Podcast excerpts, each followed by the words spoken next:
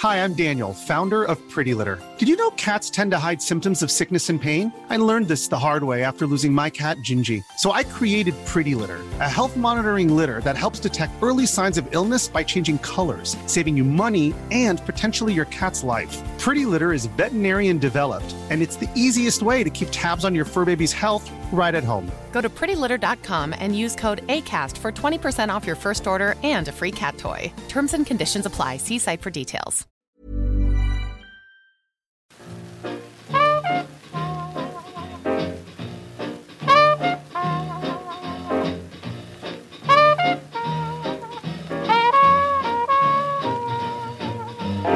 Muy buenas, bienvenidas y bienvenidos al podcast Reload, programa sobre videojuegos que hacemos desde anightgames.com. No sé si he hecho bien las pausas. Y todo. O sea, Te ha A faltado, ver, creo que Pep lo hace amigos. con más energía. Pep- claro, Eso, eso también.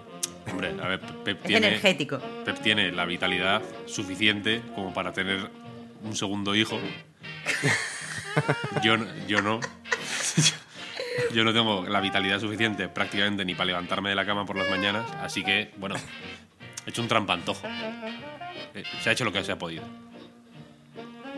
Está bien, está Ha bien. razonable, ¿eh? yo creo que... La gente tiene que entender que tú ahora mismo tienes un gato pesado ahí contigo. Yo Y eso, eso drena, eso Se van a drena. maullidos de vez en cuando, ¿eh? Tengo un gato, tengo alergia y tengo el placer de estar con Marta Trivi y Óscar Gómez. ¿Qué tal? Nos has gente, ¿qué presentado. Nos has presentado, pero la gente ya sabe que estamos aquí. Nos han escuchado. Ha sido, ha es sido culpa hoy- nuestra, que hemos hablado antes de tiempo. No, pero bueno, pero igual, a ver, igual hay alguien que, es- que ha escuchado por primera vez el podcast y dice, bueno, entiendo que hay aquí una, una mujer y un hombre que le dan la réplica a este, a este tarado, pero no sabemos cómo se llaman. ¿sabes? Entonces yo lo que hago pues ahora es, de forma dinámica, introduciros. El podcast Reload, por si alguien no se había enterado hasta ahora, eh, pues bueno, lo estoy llevando yo adelante como buenamente puedo hoy porque Pep está eh, pues con la aventura de la vida. Ha tenido un hijo, entonces se tiene que dedicar a, a ello durante meses, si hace falta. Yo le, yo, le- yo le diría que cuatro, cuatro meses o se- seis meses, como en Escandinavia. no como en Dinamarca. No Hasta sé- 2023 que no vuelva. Claro, no, pero bueno, joder, que, que aquí hay muy poquitos días de. O sea, muy poquitas semanas de baja de, pater- de paternidad, pero los primeros meses son súper importantes. No sé si lo sabías. Es una cosa. y hay que hacer bonding.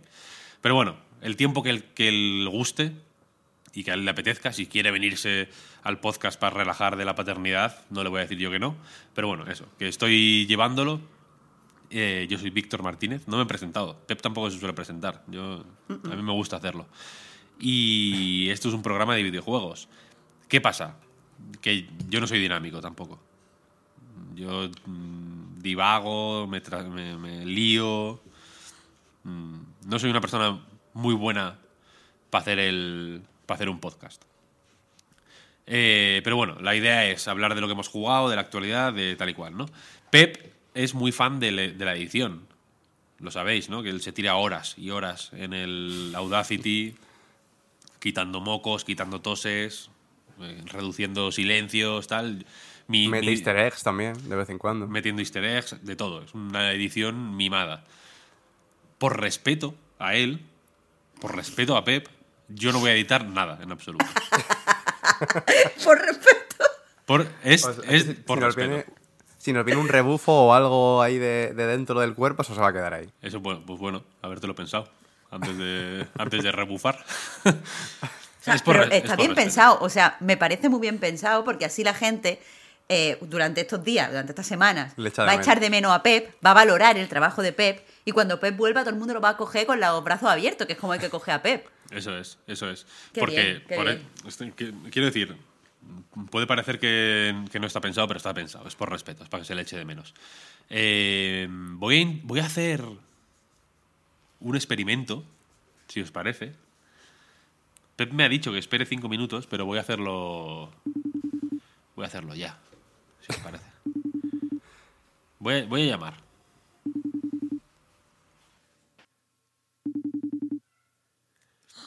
No sé si Pep.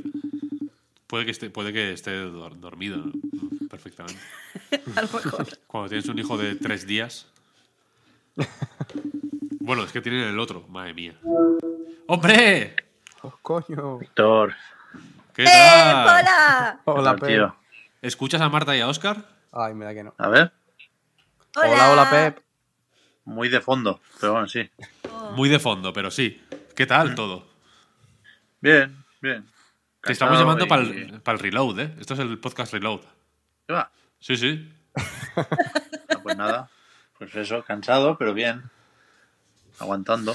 Aguantando. Jugando ¿Qué muy poco. Mm, Ahora. Hombre, porque tú. es lo importante ahora, ¿eh? Preguntarte cómo te ha ido Ya. con el Shin Megami Aquí Tensei. estás, aquí estás Te jugando. preguntamos por el Pokémon, ¿no? De repente. Tenía, tenía esperanzas de darle, por ejemplo, al, al Shin Megami Tensei. Mañana me llega el Pokémon. Pero. Hostia, Pepe, el Pokémon, nada, qué ganas de hablarlo. Ahora vamos a hablar del Pokémon un ratito, así que. Ya, ya nos escucharás, yo qué sé, ya nos escucharás. Está bien al final, ¿no? ¿O qué? Eh. Está bien guapo, tío. Eso. Está guapo. Tengo ganas, tengo ganas. Pues nada, ¿qué tal todo? El otro niño, tu mujer, todo. Bien, bien. Mi mujer recuperándose y el niño durmiendo y comiendo. No, no da no da pistas sobre nada más ahora. Pues mira, fetén. Pues nada, solo era para. para ver qué tal estabas. Hombre, para saludarte, para. Espera, espera, que, que os lo enseño, esto no sé no sé si se puede meter en el podcast, pero es- No se va a ver, no se va a ver. Pero bueno, nosotros lo vemos y, y nos alegraremos en. a ver. ¡Hombre! Ahí está. Es un moquete. Mira qué pequeñico es. Qué maravilla. Con la almohada esta loca, grande de abrazar. Así estamos, sí, la esta. Qué fantástico.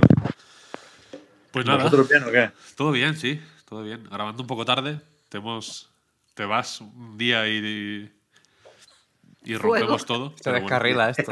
No quería hacer yo esa broma porque está feo. pero Ya, ya se ha hecho por ahí, ¿eh? Ya se ha hecho. agradezco un poco. Ya lo han hecho, ya lo han hecho todo el mundo. Con- merecidamente. Nada, pues nada, te, te dejamos. Te dejamos. Vamos Vale, a hablar vale. Pokémon un rato. Ok, A descansar, tío. Pep. nos escuchamos beso, pronto. tío. Gracias. Descansa mucho. Un Chao. beso, abrazos. Chao, chao. Chao. Hostia, pues me salió al final la, Toma ya. La broma del. Yo no sé, el pero yo no he visto nada. No sé dónde, dónde había que verlo, pero... No, yo tampoco, me he quedado Ah. súper triste, joder. Claro, claro. Vale, es que le, le estoy llamando por FaceTime. Claro. En- Entonces yo, él me veía a mí, yo le veía a él, pero claro, vosotros no. Bueno, pues era un, un bebé encantador. Estaba sobao, sobao. Así que mm, os voy a preguntar, por empezar un poco el peloteo, ¿qué, es- qué habéis estado jugando estas, estos días? Pues yo esta semana eh, me he encontrado con uno de estos juegos que coges ahí como, bueno, puede estar bien, así como, como con indecisión. Y es la primera sorpresa del año, Strain Horticulture. Me ha gustado muchísimo. Este me gustaría que hablaras un poquito aquí, si no te importa. Ah, por- bueno, eso espero, porque de verdad eh, no están haciendo demasiado ruido, por lo menos no he visto demasiado análisis en otra web. Y, y es uno de estos juegos que, que se merece, que, que es de estos juegos que creo que puede convencer a muchísima peña. Se hablará, se hablará de él. ¿Tú, Oscar? ¿Qué, ¿A Eh, qué le has estado yo- dando?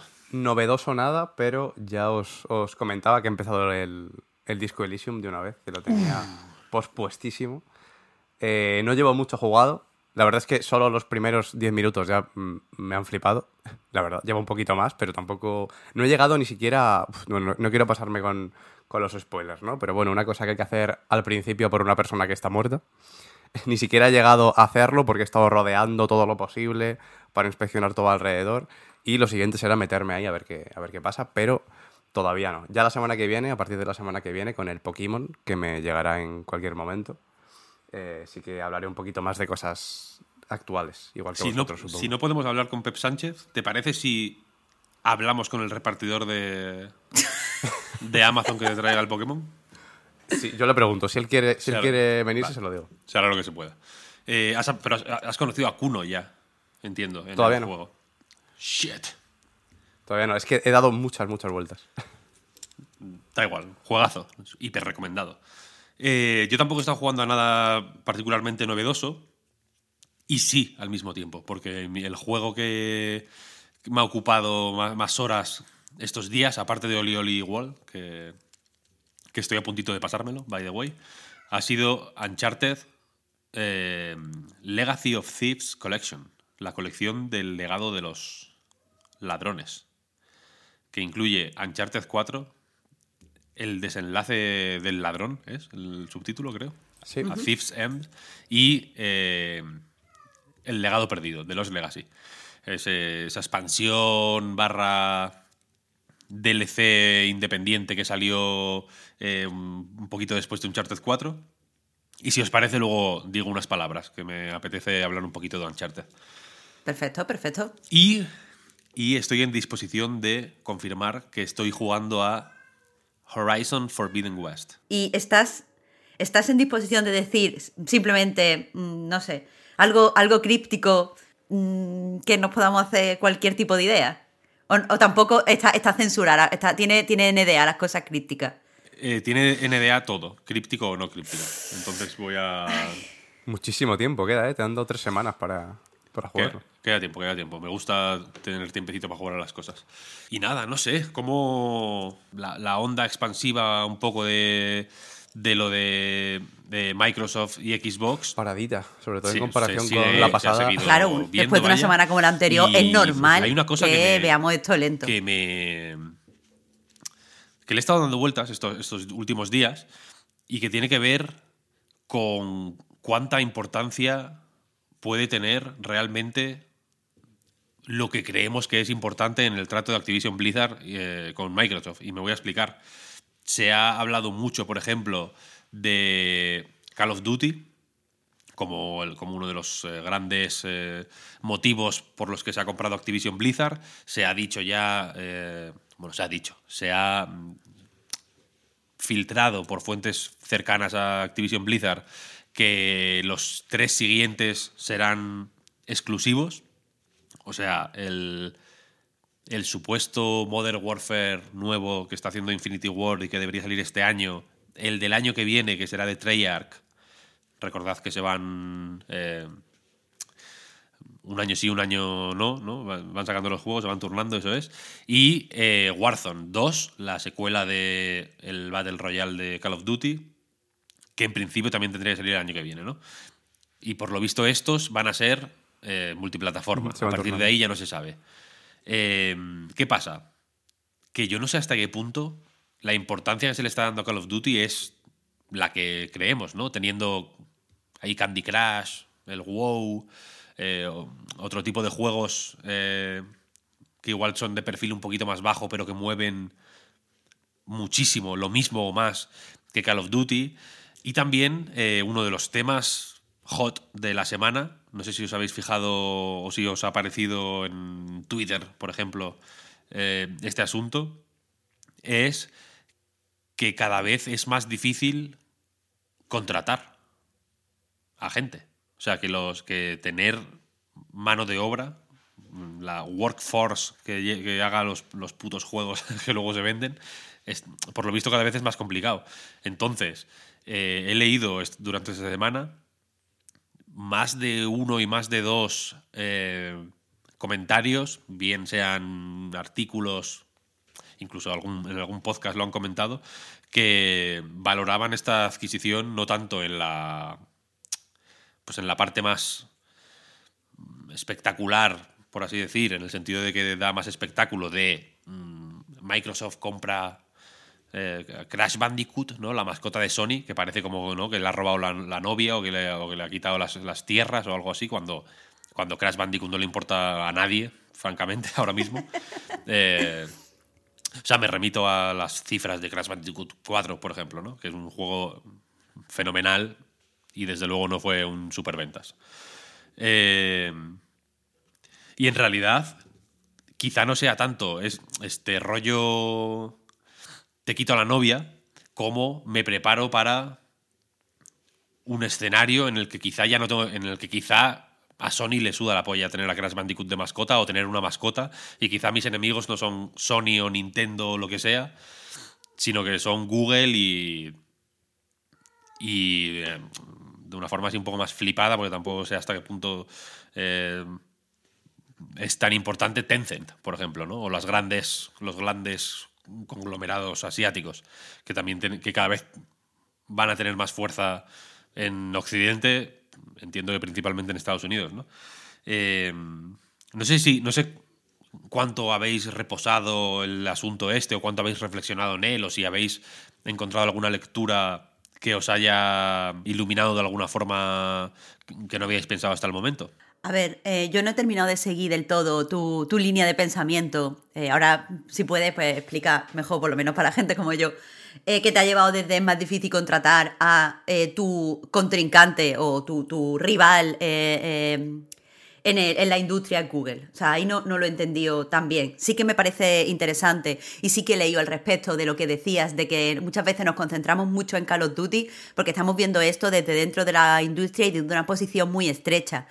Eh, leía, eh, no recuerdo ahora eh, qué, analista era, pero sí que decía que la gente que solo se preocupa de Call of Duty está viendo la industria solo desde la persona que juega en consola y solamente desde una posición occidental y solamente desde una posición, pues eso, como muy actual y que hay otras marcas que a priori los inversores y sobre todo si no tienen demasiado contacto estrecho con la industria van a ver mucho más jugosa. Precisamente hablaba de, Candy Crush. Pero sobre lo que más he reflexionado personalmente es sobre esto de que a las empresas le cuesta encontrar trabajadores. ha salido la noticia esta de que eh, Blizzard, por ejemplo, ha tenido que anunciar un proyecto con muchísima antelación simplemente para dar bombo a todos los puestos que tiene abiertos. Eh, en el caso de Blizzard es muy fácil llegar a la conclusión de que no consiguen rellenar esos puestos, pues porque creo que tienen cierta mala fama entre los desarrolladores. Eh, ya también tienen mala fama fuera, pero que, creo que los rumores o, las pues los comentarios de que no era un buen sitio para trabajar llevan como muchos años alrededor del estudio y sí que entiendo que no pueden rellenar los puestos por eso. Pero creo que en general hay, eh, o sea, es una dificultad que están encontrando muchos estudios grandes y pequeños. Hace poco, eh, pues, pues una persona que, conozco que es desarrollador, eh, pues ha visto cómo su estudio lo compraba otro estudio mucho más grande y el motivo era porque ya eran un equipo que sabía trabajar pues muy bien entre ellos y así lo podían incorporar a otros proyectos donde no estaban llenando posiciones. Yo interpreto esto de, muchas formas. Creo que por un lado eh, es lo que dicen muchas veces cuando vemos el libro publicado el libro blanco de Deb, de que los estudios les cuesta encontrar, aunque hay gente muy formada en programación o en arte y tal, a lo mejor no hay tanta gente formada específicamente para las cosas que conlleva hacer un videojuego. Y a lo mejor llega un punto dentro de un estudio o dentro de un proyecto, llega un momento en el que no pueden pararse a formar a tanta gente y les cuesta encontrar gente que sea específicamente lo que, lo que quieren. Pero creo que además, eh, de cierta forma, y esto ya es solo opinión personal, por supuesto, creo que la industria del videojuego se ha pegado un poco en el pie con eh, esta exigencia de movilidad constante que tenía.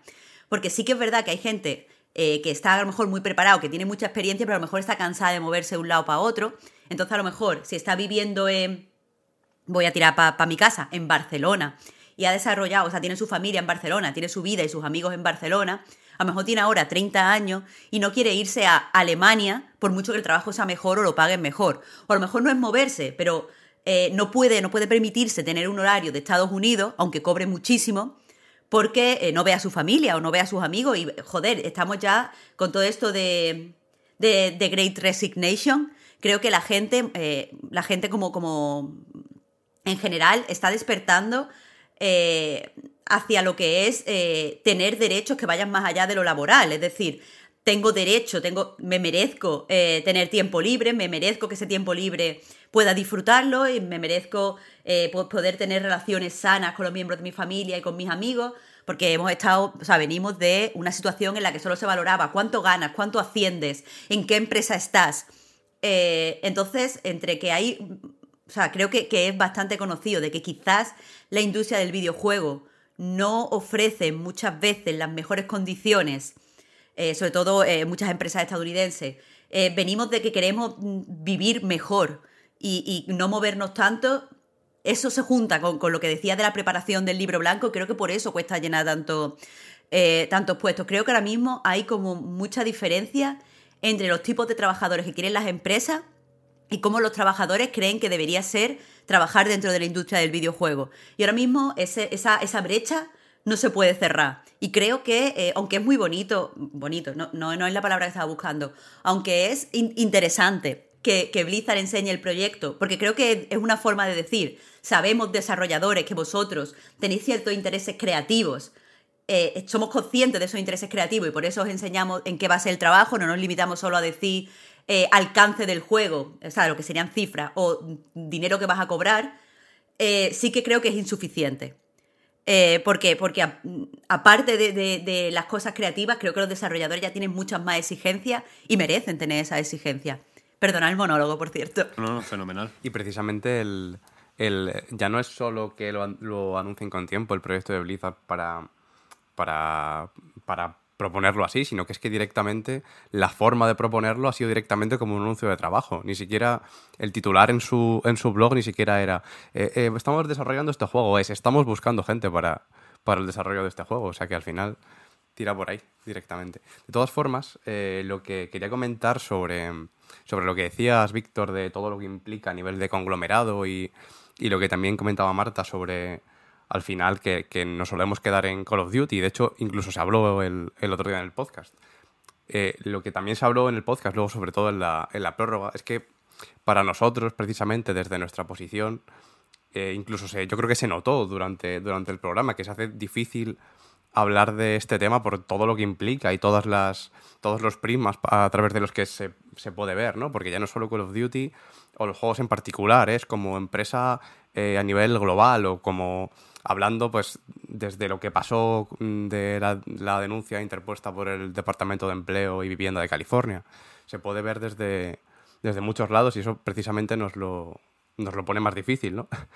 Y, y, te quería preguntar, Víctor, también, eh, lo mismo que comentaba Marta, que si podías desarrollar el tema de, de cómo hilas em, el tema de los, de los empleados con la competencia con, con Google no, era tanto, no quería hilar eh, directamente ambas cosas, sino poner un ejemplo de un razonamiento que podría ser menos visible o vistoso que, que eso, que tener el Call of Duty de pronto, ¿sabes? Como puede ser eso, eh, acumular trabajadores, ser mayor competencia dentro no de la industria del videojuego, sino de la industria tecnológica en general, ¿sabes? Como, como un... Porque entiendo que aquí hay, en, este movimiento, como en casi todo lo que hace Microsoft últimamente, hay dos capas. Está la capa populista, que es eh, que está representada por nuestro líder Phil, básicamente, que es él, no, yo compro o sea, yo compro Activision, ¿no? Porque al final él, en el comunicado de, de la compra de Activision, eh, no siempre, ahora es que no, no, lo tengo delante, vaya, y no, lo he comprobado, pero creo que en, varias ocasiones habla en, primera persona, ¿no? Como de yo. Yo tal, yo cual, como si como si hubiera hecho él la transferencia desde la web de la Caixa, ¿sabes? De la oye, pero te hago dos, que es que no me dejan, que es que 68 mil millones.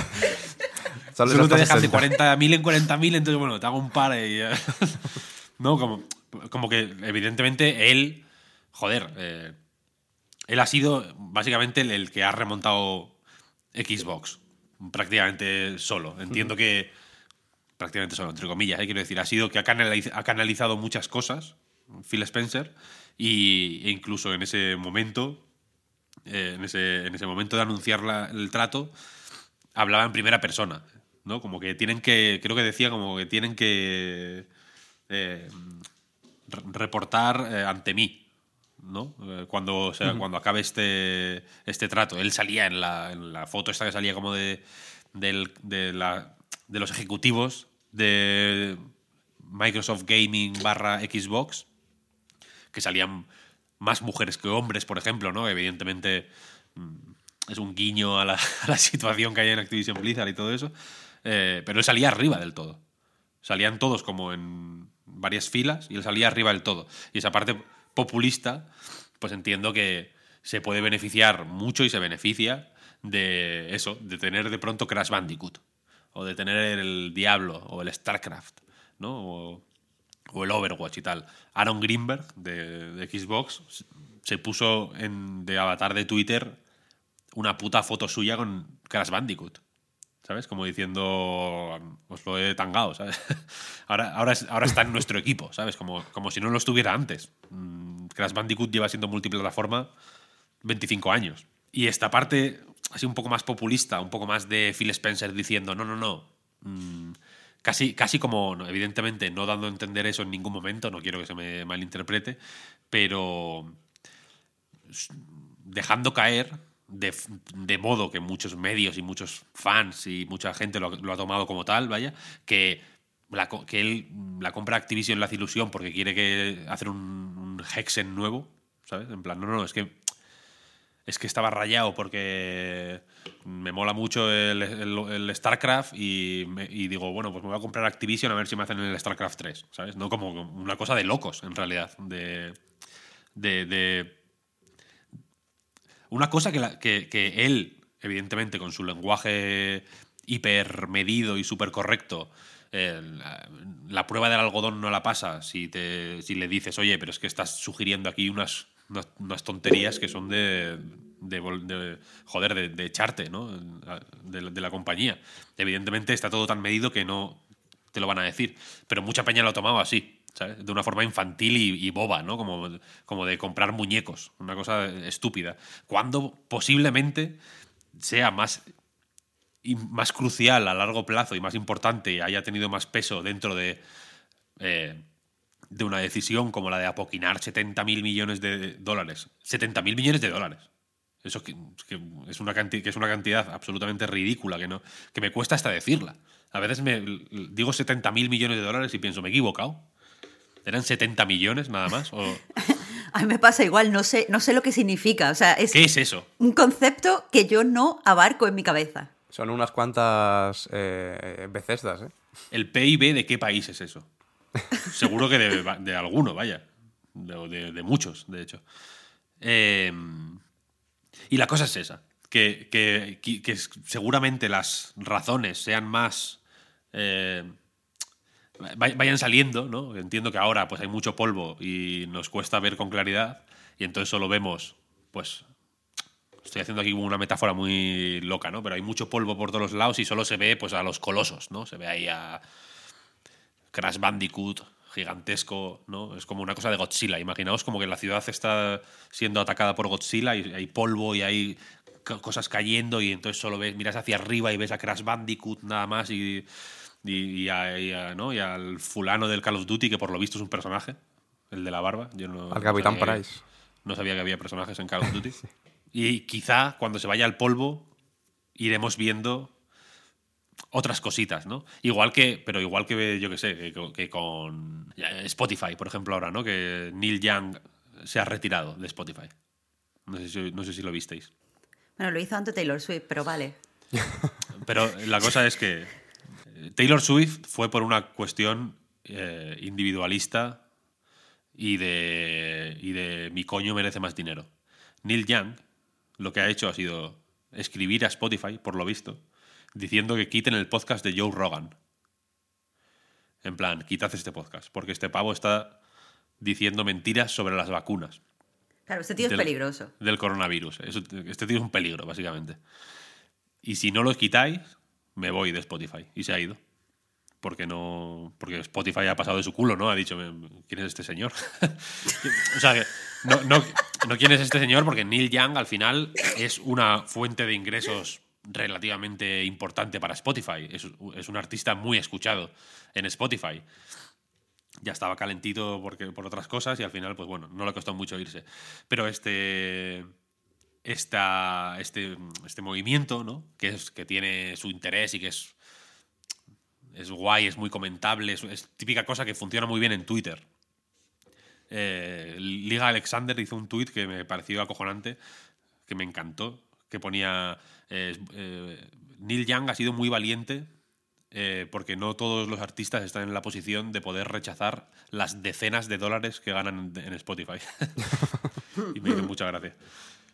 Es, es un, lo que quiero decir es que es un evento o un acontecimiento muy espectacular y muy que, joder, que, te apetece leer sobre ello y es como muy. Tiene, tiene ahí como intrigas, se puede narrar de una forma muy.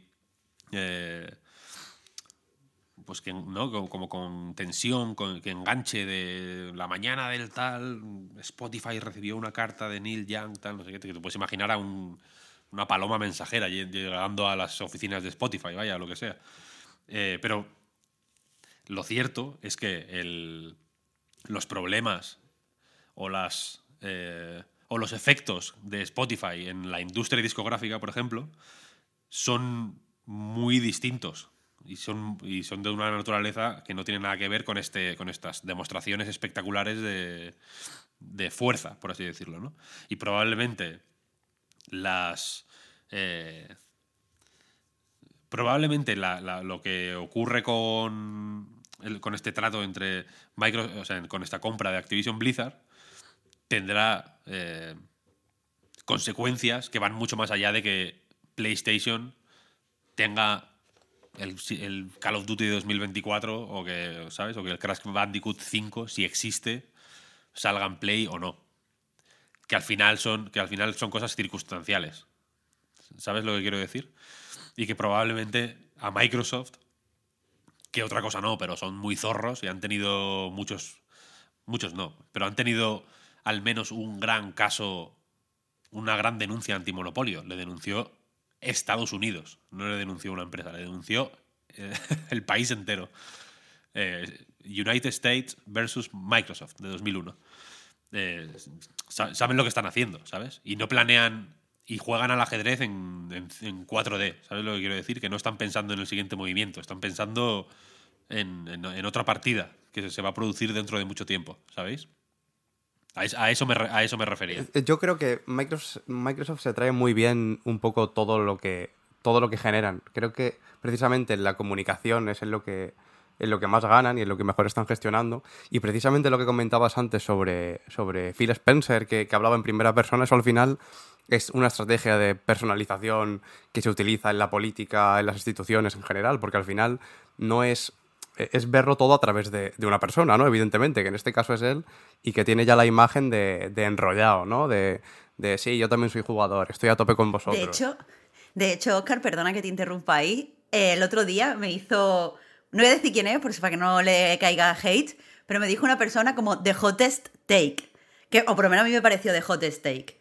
Y el, el de este era que Phil Spencer es exactamente igual que Iwata, pero Iwata nos caía mejor, aparte de porque es japonés, porque eh, su formación es eh, directamente relacionada con hacer videojuegos. O sea, es programador y fue subiendo por la empresa. Pero como Phil Spencer, su formación es eh, en finanzas, no nos cae tan bien, nos, causa recelo, pero al fin y al cabo son personas que parece que les gustan los videojuegos o se han creado una imagen alrededor de su gusto por los videojuegos y por su interés eh, por preservar lo bueno para los jugadores.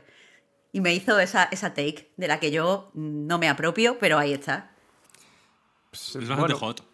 Bastante Ha estado un hot. tiempo- Es un tiempo en el horno. ¿eh? No se ha quemado, pero lo ha, lo ha apurado. Ha salido Sí, crispy. sí, sí, sí. un gratinado, pero, pero Sí, casi sí, quemado. muy, muy crispy. Sí, bueno, y a raíz de esto, precisamente, a lo que iba es a que, precisamente por estas estrategias de comunicación que yo creo que, que maneja muy bien Microsoft y que ya comentábamos en el, en el programa anterior, sobre que al final esto va a ir de apuntarse apuntarse logros y medallas, ¿no? Si salvan o rescatan franquicias o si salvan a Activision o si, si dan una unas mejores condiciones a, a los empleados, que ojalá se lo apropien o no, ojalá eso por supuesto por delante, ¿no? Pero precisamente hay un campo enorme de posibilidades ¿no? y, de, y de vías por todas las conversaciones posibles que tiene esto, a través de las que pueden, pueden apropiarse pueden apropiarse logros a través de su comunicación, precisamente. A ver, eh, creo que. O sea, no, no, no estoy segura, pero me da la sensación de que muchas veces esto de, de decir que estamos mirando el dedo, que no estamos mirando la luna, de que hay muchas implicaciones y tal, eh, eso personalmente a mí me sucede cuando tengo que sacar análisis muy rápido de algo que me sobrepasa y no me da tiempo a leer. Porque estamos en una. O sea, y es el tema de siempre al final. Estamos en un, en un contexto en el que las personas que opinan visiblemente, eh, creadores de contenido o analistas o periodistas, como queramos llamar, tenemos que estar generando constantemente contenido de opinión y pronunciándonos sobre todo y hacerlo muy, muy rápido. Tenemos que estar generando constante ruido. Y muchas veces eh, es, precisamente el ruido el que nos impide que podamos hacer un análisis bueno. Porque al final, ¿por qué estamos todos hablando de Call of Duty? Pues porque muchas veces lo más sencillo que tenemos para empezar a hablar, o sea, no, no porque sea lo más importante, como bien ha apuntado Víctor, o porque podría no ser lo más importante, eh, sino porque es lo que más conocemos, es lo que nos pilla más cerca y es lo, en donde más fácilmente nos podemos desarrollar para generar al final un contenido. Porque evidentemente a nadie se le ocurre sentarnos aquí en el reload en la propia semana de la compra y no hablar del tema. Eh, y las cosas que se nos quedan fuera al final es porque no tenemos tiempo de eh, pues llamar a una persona que, que esté puesta en, yo qué sé, en cómo funcionan este tipo de, adquisición, de adquisiciones, no podemos pues mandarle un email a una persona que nos pueda informar de eh, cómo funciona todo el de este de Monopolio, porque intenté escribir un artículo sobre, sobre Monopolio y al final me perdí porque me di cuenta que no iba a tener tiempo de escribirle a toda la gente que quería que le escribiera para desarrollar un artículo que saliera en los tiempos que la gente está interesada en leer ese tipo de cosas. Y al final eh, creo que, nos vemos sobrepasados porque el tema nos sobrepasa no tenemos suficiente tiempo para sacar hot take. Creo que al final todo este tipo de cosas, qué es lo importante y qué no es lo importante, y, cómo afecta de verdad a la industria, lo veremos no cuando se realice la compra, o sea, que estábamos hablando, pues dentro de seis meses veremos, no, creo que lo veremos mm, cuando echemos la vista atrás dentro de un par de años. Y ahora, eh, pues, pues, quizá es porque yo soy, o sea, por mi carácter, pero me da la sensación muchas veces que estamos generando este tipo de ruido, nos vemos obligados a generar este tipo de ruido, pero no creo que estemos diciendo en realidad nada acertado. Y está mal que lo diga aquí en el podcast, pero es como, como me siento. O sea, antes de irme, antes de tiempo la semana pasada, lo. Es lo que, es lo que dije, ¿no? Que la, que, la mayoría de eh, interpretaciones o comentarios así muy. Eh, de buenas a primeras o, que no, o que no estén reflexionados o que no se basen en información de primera mano que no tenemos todavía y que, y que seguramente tendremos, ¿eh? pero tardará tiempo en llegar, van a, a fracasar. Evidentemente hay una parte aquí de...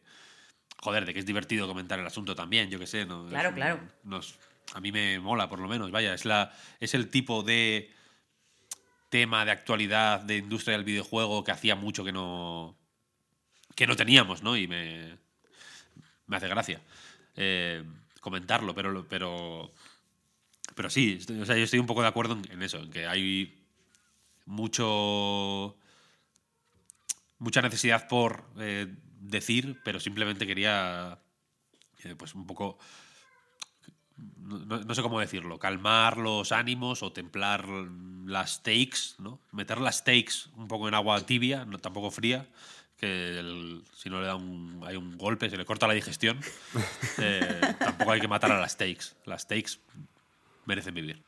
Sí, más allá de, eh, más allá de lo que dice Marta, y acabo, perdone, eh, de, lo, de echar la vista atrás, que por supuesto también, yo creo que cada conversación independiente de todo lo que implica esto irá saliendo a medida que vayan saliendo noticias relacionadas con cada uno de los temas, ¿no? Cuando vayan saliendo cosas del Call of Duty, aunque sea lo más, lo más banal o lo más intrascendente de todo, pues se hablará de eso. Cuando se hable de, de cómo se resuelve eh, las posibles demandas por monopolio, pues hablará de eso, ¿no? Creo que irán llegando progresivamente a medida que van saliendo cosas de cada tema por separado.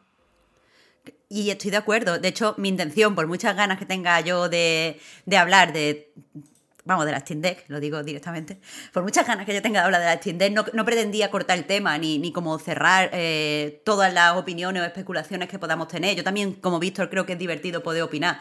Simplemente eh, estaba escuchando a Víctor y lo que estaba pensando, bueno, y también a ti, Oscar, eh, con esto último que has dicho, y, lo que estaba pensando es que una, una, supongo, uno de, de los problemas que nos hemos metido solos eh, eh, en la prensa de videojuegos o los medios de videojuegos es que no hemos querido centrar tanto en tener a gente que, entre comillas, sepa de videojuegos o que mm, juegue o que simplemente tal, que muchas veces llegan estas noticias y es que no tenemos forma de cubrirlas. Y ahora mismo veo que, pues, personalmente los estudios que encuentro más, o sea, los artículos que encuentro más interesantes se están publicando en, en sitios como, como, el Washington Post o, o, el New York Times, porque al fin y al cabo tienen un, un, grupo de gente que puede desarrollarlo y que sabe de diferentes cosas que hacen falta para poder escribir de esto.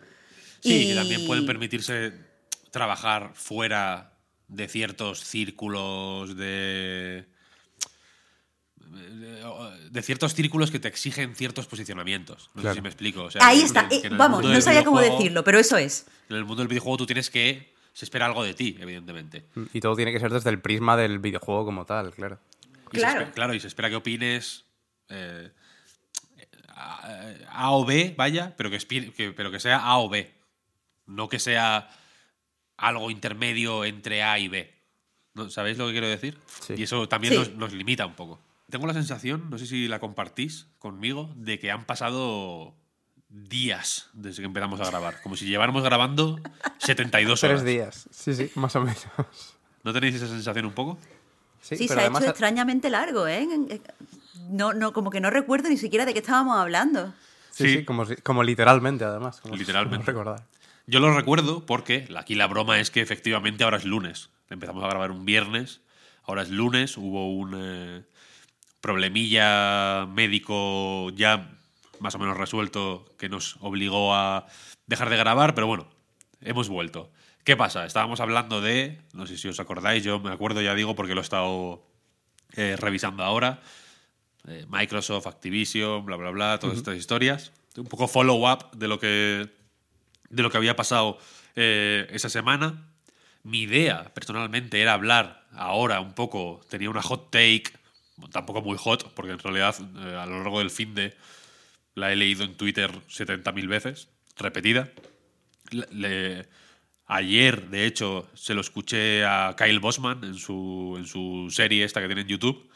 Eh, era sobre Ubisoft, NFTs, el cierre de Hyperscape, etcétera, etcétera. Cancelado. Eso se retira, esta mierda ya no, ya no tiene sentido. Está más, está más visto que el TVO, como se suele decir. Así que, si os parece, vamos a aprovechar este. Eh, pues en fin, este, sal, este salto en el tiempo. No, no es un Isekai, ¿no? O sea, tres días no cuenta como Isekai. No estamos en otro. No estamos en otra. La cultura no ha cambiado lo suficiente como para que sea Isekai, ¿no? Bueno, y aparte que, por lo que yo sé, ninguno tenemos poderes. O algunos tenemos poderes. Yo sí. Pues entonces cuenta como Isekai totalmente, joder. Hostia, vale, vale, vale. Pues... Yo me chupo el codo, pero no creo que cuente eso, claro. Hombre, eso es un, eso es un poder. Es pues un poder, desde luego. Isekaicito. Isekai muy.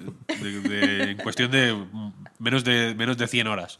Vamos a aprovechar este salto en el tiempo, ya digo, para, si os parece, hablar un poco de, de Pokémon. No estaba, en la, no estaba en el menú al principio del programa eh, si os acordáis, hace 40 minutos, por si estáis escuchando esto ya, ya editado y demás, eh, hablábamos de que íbamos a comentar Strange, Horticulture y el Uncharted de Play 5. En ese momento estábamos aún a las puertas del Pokémon, pero ahora ya legítimamente se puede hablar de Pokémon, de leyendas Pokémon Arceus. Yo creo, ¿no? Yo es que este fin de semana he sido, he sido pokemanizada. Joder. Y, y, ahora solo se habla de Pokémon, no se habla de otras cosas. Yo es como si nunca hubiera jugado un videojuego en mi vida. Este es el primero. Yo he echado tres orillas del tirón. No he podido hacer más, pero las tres horas del tirón, hace además no mucho, me las he echado. Eso, eso te iba a decir, que ahora justo has, estado, has tenido un viaje y has aprovechado uh -huh. para jugar. Marta creo que ha jugado un poquito más. Yo uh -huh. voy a empezar, si os parece, eh, con un pequeño speech que he preparado.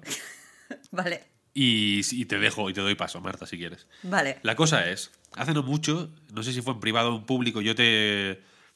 No sé si fue contigo, a ti concretamente, Marta, o a todos. No, no recuerdo ahora mismo, pero eh, declaré que no iba a jugar a este juego. Y, y, que no iba a jugar a nada de Pokémon. Uh -huh. No me acuerdo, ya digo, si fue en público o en privado, porque había. No, no, en español no sé cómo se dice, los, los ingleses dicen out, outgrow, ¿no?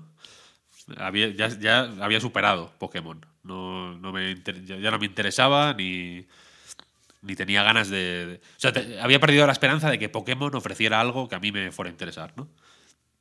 Este Pokémon, le, Leyendas Pokémon Arceus me, pues bueno, me- me interesa más o menos, pero pensé que con leer un par de reviews y ver un par de vídeos me iba a quedar saciado. ¿Qué pasa?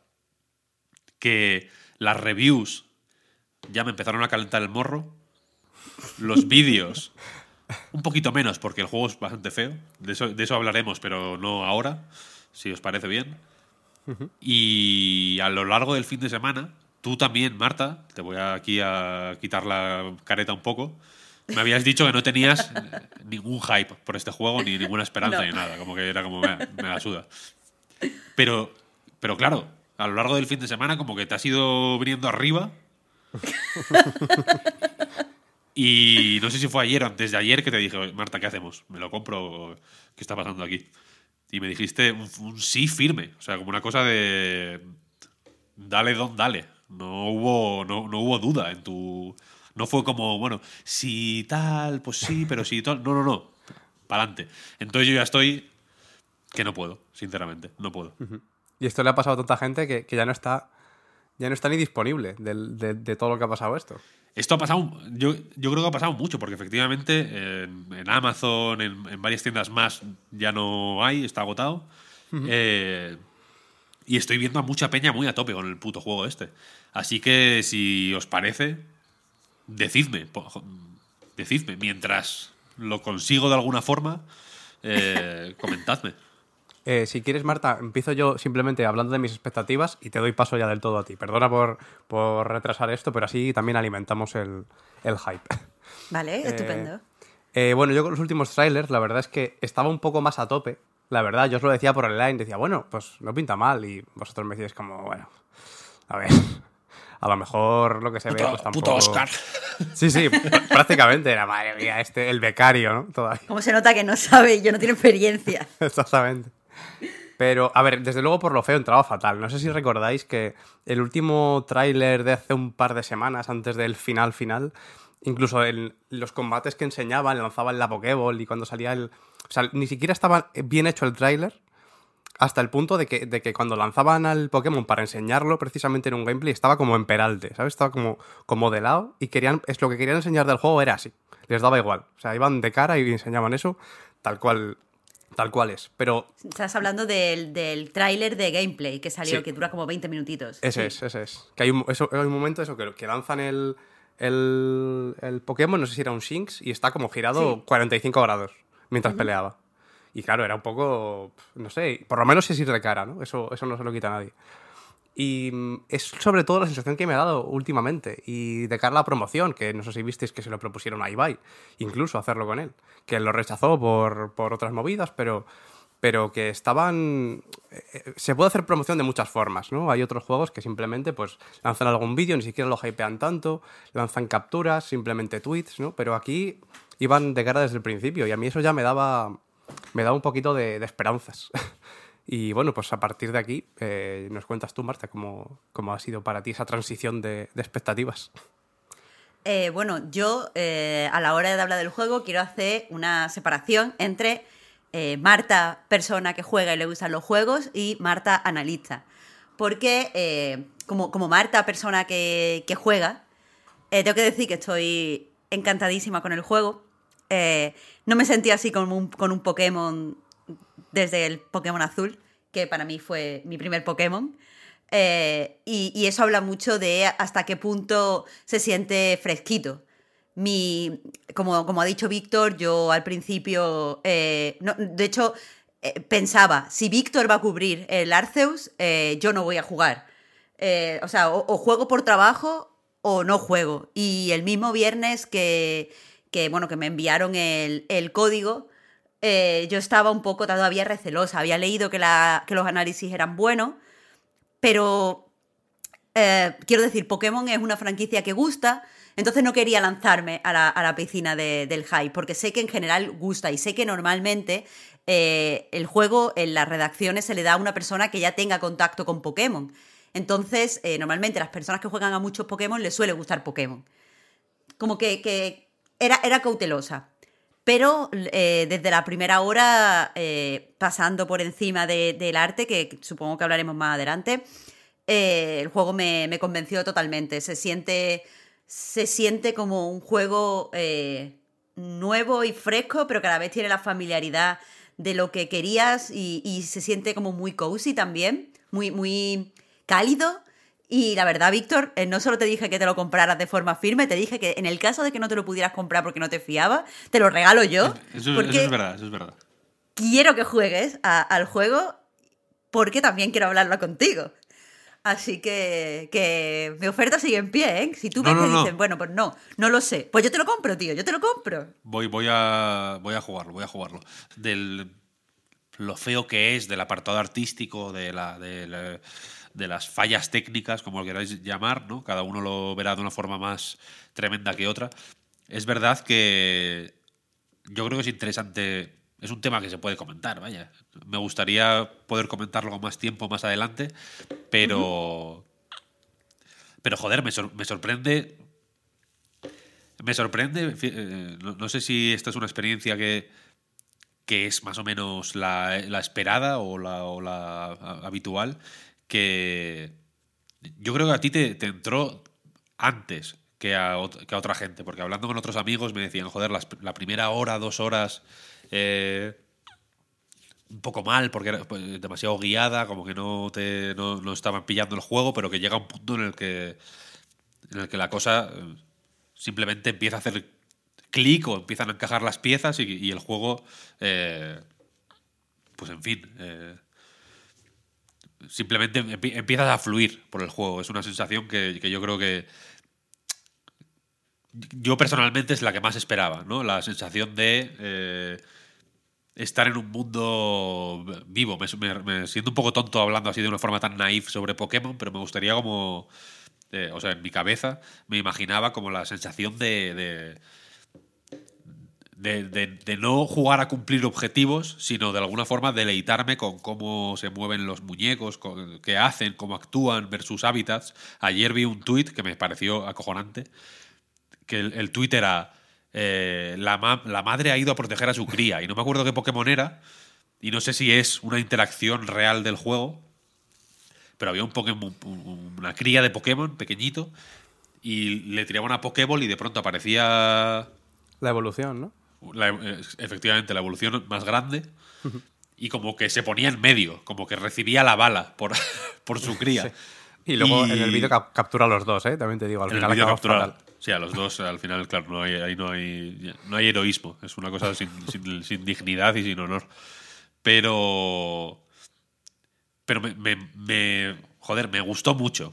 Porque eso es un poco lo que yo imaginaba de. lo que yo esperaba de Arceus. Eh, no, sé, no, sé, no sé cuánto hay de eso realmente, o si es. O si es. O si se dan incluso por casualidad. A mí si se dan por casualidad me, me- me importa. No sé si has visto eh, suficiente de eso como para que... ¿No? Porque, o- o prefieres que rebaje las expectativas. A ver, voy, un poco por partes. Eh, con respecto al aspecto y los fallos y tal, creo que podemos comentarlo la, semana que viene, cuando termine el juego, porque en este momento he leído que son eh, unas 18 o 20 horas, eh, pero creo que hay que conseguir el rango 10 de, el rango 10 de estrella. Yo mismo estoy en el rango 5 de estrella. Entonces, aunque llevo más de lo que sería la mitad de las horas, pero que juego muy lenta, porque lo estoy haciendo absolutamente todo. Entonces, eh, yo creo que voy eh, alrededor de la mitad del juego. Entonces, lo comentamos todo esto eh, en cuanto a la experiencia final la semana que viene, si, si te apetece, con más calma y también con tu, con tu input. Respecto a la entrada más lenta y más tal, es cierto que el juego empieza muy, muy lento, el tutorial es muy largo, pero creo que me entró, me entró muy bien o, mm, empaticé también con esos primeros momentos porque tengo claro que es un juego eh, para todo el mundo, es un juego también para los niños. Entonces, eh, sí, evidentemente eh, va muy despacio, te explican mil veces las mismas cosas, tienes que hacer esto una vez y otra vez, y eso dura eh, hora, hora y media, hasta que consigues el rango 1 de estrella. Y es cierto que, bueno, no, el- hay gente que puede pensar que empieza despacio, pero sí que es verdad que terminas, quieras que no, más pronto o más tarde, fluyendo como, con el juego, porque el juego tiene este tipo de estructura muy agradecida de, por ejemplo, eh, y no te digo esto para que aumente tus expectativas, ahora te contesto a lo otro, pero tiene esta estructura muy de... eh, el Monster Hunter. Esto de vas a la aldea, coges las cosas, preparas la misión, te dan información sobre la misión, te cambias de ropa o te arreglas el pelo, yo hago eso por lo menos. Eh, hablas con los aldeanos que tenían misiones y entonces sales y estás varios, varios, varios tiempos fuera, pues yo qué sé, mm, explorando una zona concreta y luchando contra varios Pokémon. Y esa estructura, que además a eso se le incorporan las pequeñas misiones que a mí me recuerdan a eh, pues juegos como... Eh, no sé, Toem, por decir uno de los que son así, o a Short que estos juegos de paseíto costumbrista, como creo que ya los llamamos en el podcast, eh, de, tener como pequeñas misiones muy chiquititas que puedes ir también cumpliendo y que ves rápidamente que en el menú que las vas rellenando, que eso a mí como me produce mucha satisfacción. Entonces a lo mejor salgo y recuerdo, ay, tengo que coger una seta férrea para no sé qué tal, y tengo que capturar un, yo qué sé, eh, Geodude para no sé quién. Eh, o tengo que no sé qué, y eso también lo vas haciendo mientras a lo mejor estás en la misión principal y siempre como que tienes cosas que hacer. Y eso de siempre tener cosas que hacer y eliminando cositas de una lista, a mí me parece súper agradecido. Y por eso yo creo que todo el mundo eh, fluye al final, tarde o temprano, con el juego. Respecto a tus expectativas de ver un mundo vivo y ver ese tipo de interacciones sorprendentes, que parezca que los Pokémon son eh, pues seres, yo sé, animales del metaverso, seres reales con, con eh, no humanidad, pero animalidad, te diría que no. Y ahora ya me pongo la, chaqueta de Marta analista. La Marta cínica. No, no, no, no, de verdad no, no me he acercado en ningún momento con cinismo al juego, pero eh, creo que es evidente un juego, y no es por reducirlo a una frase, eso que hacen los críticos de cha chan e impactar, pero sí que creo que es un juego con muchos contrastes a la hora de, de, analizarlo, porque desde luego supone un enorme avance para la franquicia y desde luego eh, se siente fresquísimo, pero a la misma vez, y aunque es un buen juego, yo creo que sinceramente y honestamente que es un buen juego, también parece que se han esforzado lo mínimo que se tenían que esforzar para dar la marca desde Game Freak. Entonces una cosa que pasa es que la, inteligencia artificial está regu y va a regu por tramos. Y un ejemplo que te pongo es que supuestamente, y esto lo ha dicho eh, pues la propia Game Freak en los vídeos promocionales, por ejemplo, creo que lo dicen en el tráiler de, gameplay de 20 minutos que mencionaba Oscar antes, eh, si tú capturabas un Pokémon, los Pokémon de al lado podían percibir que tú habías capturado al Pokémon y eh, pues irse. O sea, rollo, guau, qué susto, están, hay algo aquí capturando a los Pokémon. Pero tronco, si vas agachado, los Pokémon no se van. O sea, como que si estás agachado, te conviertes en una persona invisible. Y ese tipo de cosas no, está bien pensado, no está bien afilado. Yo, y, ahí, eh, por ejemplo, si vas agachado, hay veces que te puedes acercar al Pokémon literalmente para pegarle al Pokémon en la puta cara con la Pokéball y no te ve, porque y, sin embargo hay otros Pokémon que si vas, o sea, y, es el mismo Pokémon a lo mejor que si vas de pie te ve como a 300 kilómetros, ¿sabes? Es raro, es raro, os lo prometo. Eh, y eso de la cría, yo creo que eso no es verdad, es una casualidad que se pusiera ahí en ese momento, porque eh, hay bastantes fallos dentro de la IA. La IA, desde luego, no se siente orgánica. O sea, quien haya jugado a Pokémon Snap eh, ha encontrado más interacciones sorprentes, a pesar de ser, entre comillas, un pasaje del terror, en la que vamos en nuestro cochecito y los Pokémon están haciendo como su actuación del momento. Hay más, más cosas sorprendentes, ¿sabes? Te encontrabas que pues, un Pokémon se tiraba al agua y que otro le salpicaba y se iba, te encontraba ese tipo de, de cosas reales que aquí es mucho más difícil de ver y que cuando las ves, en mi opinión, no son tan sorprendentes. Pero bueno, eh, dicho esto, eh, voy a empezar con, lo, que creo que es lo, bueno de la franquicia, o sea, de, perdón, del juego, los cambios que, hace la franquicia. Y creo que el cambio más evidente es que eh, el gameplay se diversifica en muchos sentidos. O sea, antes, quieras que no, teníamos que ir andando de un sitio a otro, eh, teniendo pues una serie sucesiva de combates en los que íbamos subiendo el nivel de nuestro equipo hasta que llegábamos a un pueblo y en ese pueblo, mm, pues misiones o no misiones, al final nos acabamos eh, enfrentando al líder del gimnasio y ganando la medalla. Esa estructura aquí queda totalmente destruida. El juego empieza con que llegamos a una eh, ciudad y nos unimos al grupo de investigadores. Hay una cosa aquí que yo a mí me da cierto resquemor y entiendo que no le pase a todo el mundo, solo quería comentarla, y es que eh, cuando se presentó el juego, y creo que además lo dije en el podcast en su momento, una de las cosas que a mí me gustó es que ahora no somos simplemente unos niños edgy que quieren ser los mejores eh, luchadores de Pokémon ever y los mejores entrenadores y ganar medallas, sino que me gustaba que aquí somos científicos que investigamos. El problema es que el acercamiento al grupo científico pasa por estar como militarizado. Que entiendo, por supuesto, que alguien me dirá, pero es que el lore de Pokémon y de los clanes lo entiendo. Y, me parece que Game Freak hace un, gran trabajo incorporando el lore eh, de, de, los diferentes juegos en esta o sea, esto que podríamos considerar una precuela. Está guay, me gusta. Pero la estructura militarizada de los investigadores, que recuerda además un montón a Ataque a los Titanes, por otro lado, por lo menos a mí me lo recuerda eso de vamos a salir de expedición, ahora tienes que ir a tu sargento, no sé qué, es, es Ataque a los Titanes. Eh, a mí me, produce cierto resquemor porque no me suelen gustar las historias o, no me gusta tirar por la militarización, pero eso es una cosa personal, simplemente la menciono. El caso, llegamos, eh, descubren que, eh, a diferencia del resto de los seres humanos, nosotros no tenemos miedo a los Pokémon y por lo tanto podemos pues capturarlos. Se nos da bien capturarlos y, nos incorporamos rápidamente a este equipo de investigación. A partir de ahí, los diferentes clanes nos, irán dando eh, pues una serie de misiones, sobre todo relacionadas con calmar a ciertos Pokémon. pues que mm, se han vuelto todos locos y no saben por qué, están como muy furiosos. Eh, y entre eso, pues también tenemos que ir explorando las diferentes eh, regiones con el objetivo de completar la, Pokédex.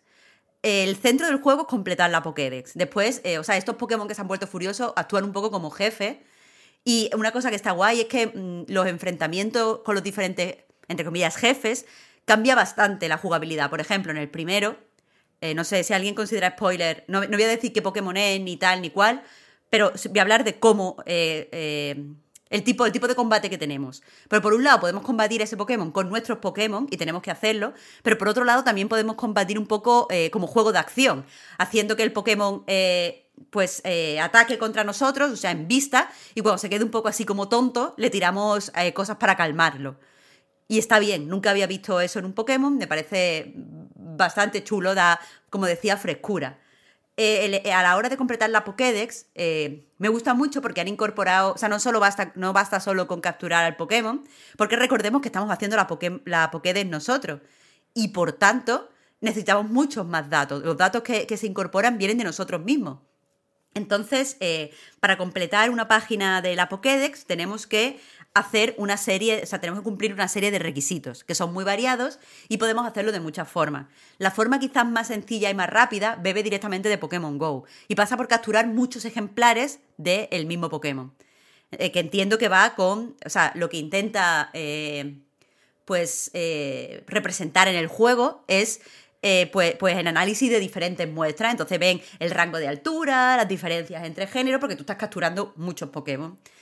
Eh, y ya digo, eh, viene un poco de Pokémon Go porque también va de capturar mucho. Esto es más o menos divertido dependiendo del Pokémon que sea, porque evidentemente hay Pokémon que no te huyen, eh, que se quedan ahí un poco como tontos mientras tú le das en la cara con la Pokéball y capturas 3 millones de Pokémon así. Hay otros que son más complicados porque son agresivos. Hay, algunos que si le tiras la, poke, la Pokéball directamente eh, no les puedes capturar, tienes que hacer otro tipo de cosas. te da la posibilidad muchas veces de sorprenderlos por la espalda y eso te da más puntos, o puedes darles de comer, tirarles una valla o lo que, o lo que sea que les guste y entonces atraerlo y entonces capturar varios. Hay, hay como jugabilidad con eso. Y las diferentes, eh, los otros requisitos con los que puedes completar la Pokédex pasa por coger ese Pokémon y en combate ver varios ataques. Por ejemplo, eh, Pikachu. Si lo ves haciendo, creo que es Onda Trueno, cuatro veces, eh, pues ayudas a completar la Pokédex. Si otros Pokémon, eh, Bidoof al principio, por ejemplo, si eh, cumples una misión relacionada con él, que es que eh, se han colado en, la, aldea y tienes que encontrarlo, pues también completas la, página de la, de la Pokédex. Para completar una página de la Pokédex tienes que tenerla en rango 10. Y ya os digo, es bastante dinámico esto, es muy entretenido. otro tipo de, de pues, ampliaciones que se ha hecho en la jugabilidad del juego eh, pasan porque te puedes construir tu. O sea, eh, vas recogiendo materiales mientras exploras los diferentes territorios. Hay bastantes formas de, explorar, tienes diferentes monturas. Y la verdad es que eh, al principio parece que todas las monturas son iguales, poco a poco se van diferenciando. Y es algo que me, está gustando, recorrer el mundo en las diferentes monturas. Eh, pero, porque además eh, puedes acceder a diferentes sitios con cada una de, de ellas. Y no quiero eh, ampliar aquí porque, eh, bueno, está guay que la gente descubra secretos.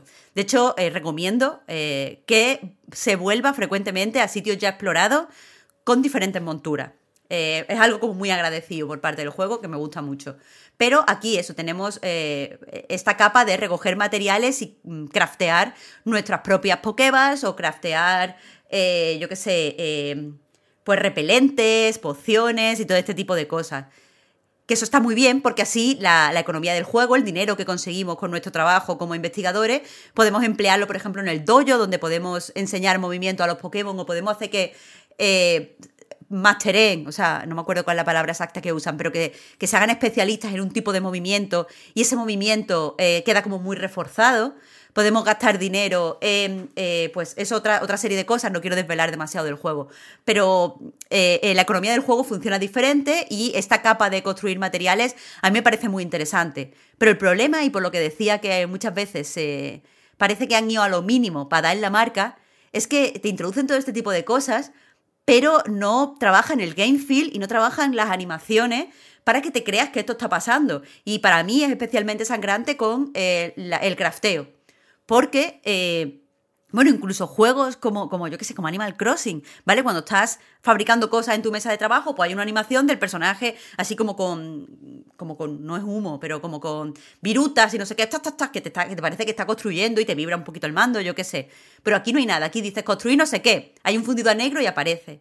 Y eso del fundido a negro como forma de ahorrarse animaciones es constante en el juego. Entonces, eh, a la vez que estoy disfrutando muchísimo del juego y para mí está siendo una experiencia que le recomiendo a la gente, no puedo dejar de pensar que en cierta forma es barato.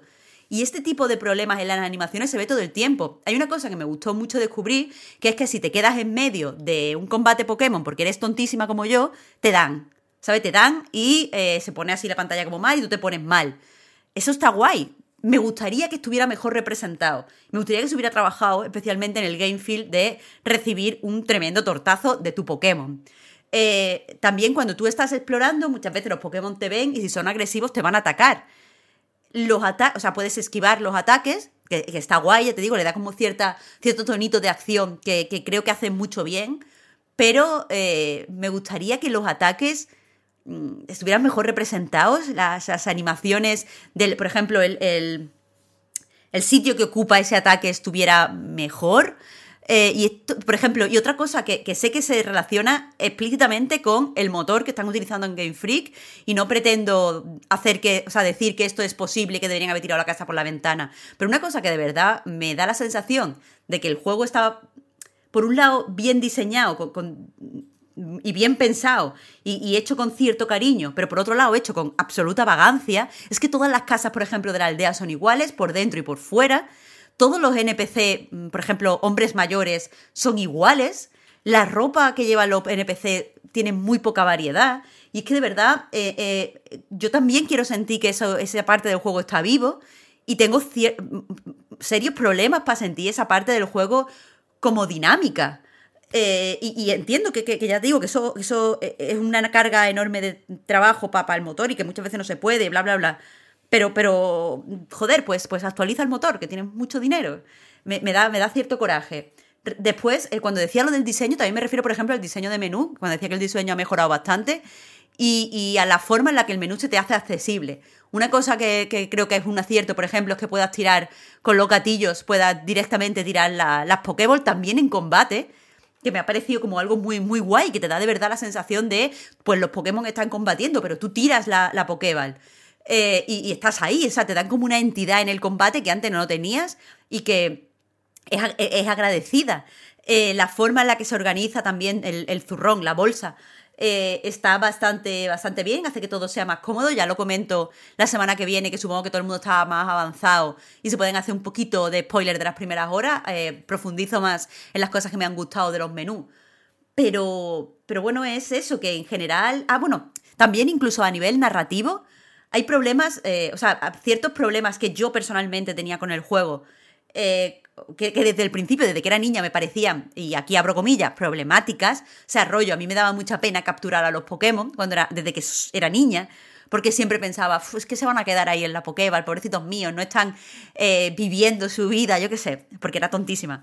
Eh, pero ahora, por ejemplo, ves que los Pokémon los meten como en una especie de espacio y ellos están allí eh, y, puedes pasar por delante de- del sitio, no sé si se llama el rancho o eh, la granja, algo así, eh, está en una esquina del pueblo. Y cuando pasas, pues ves tus Pokémon.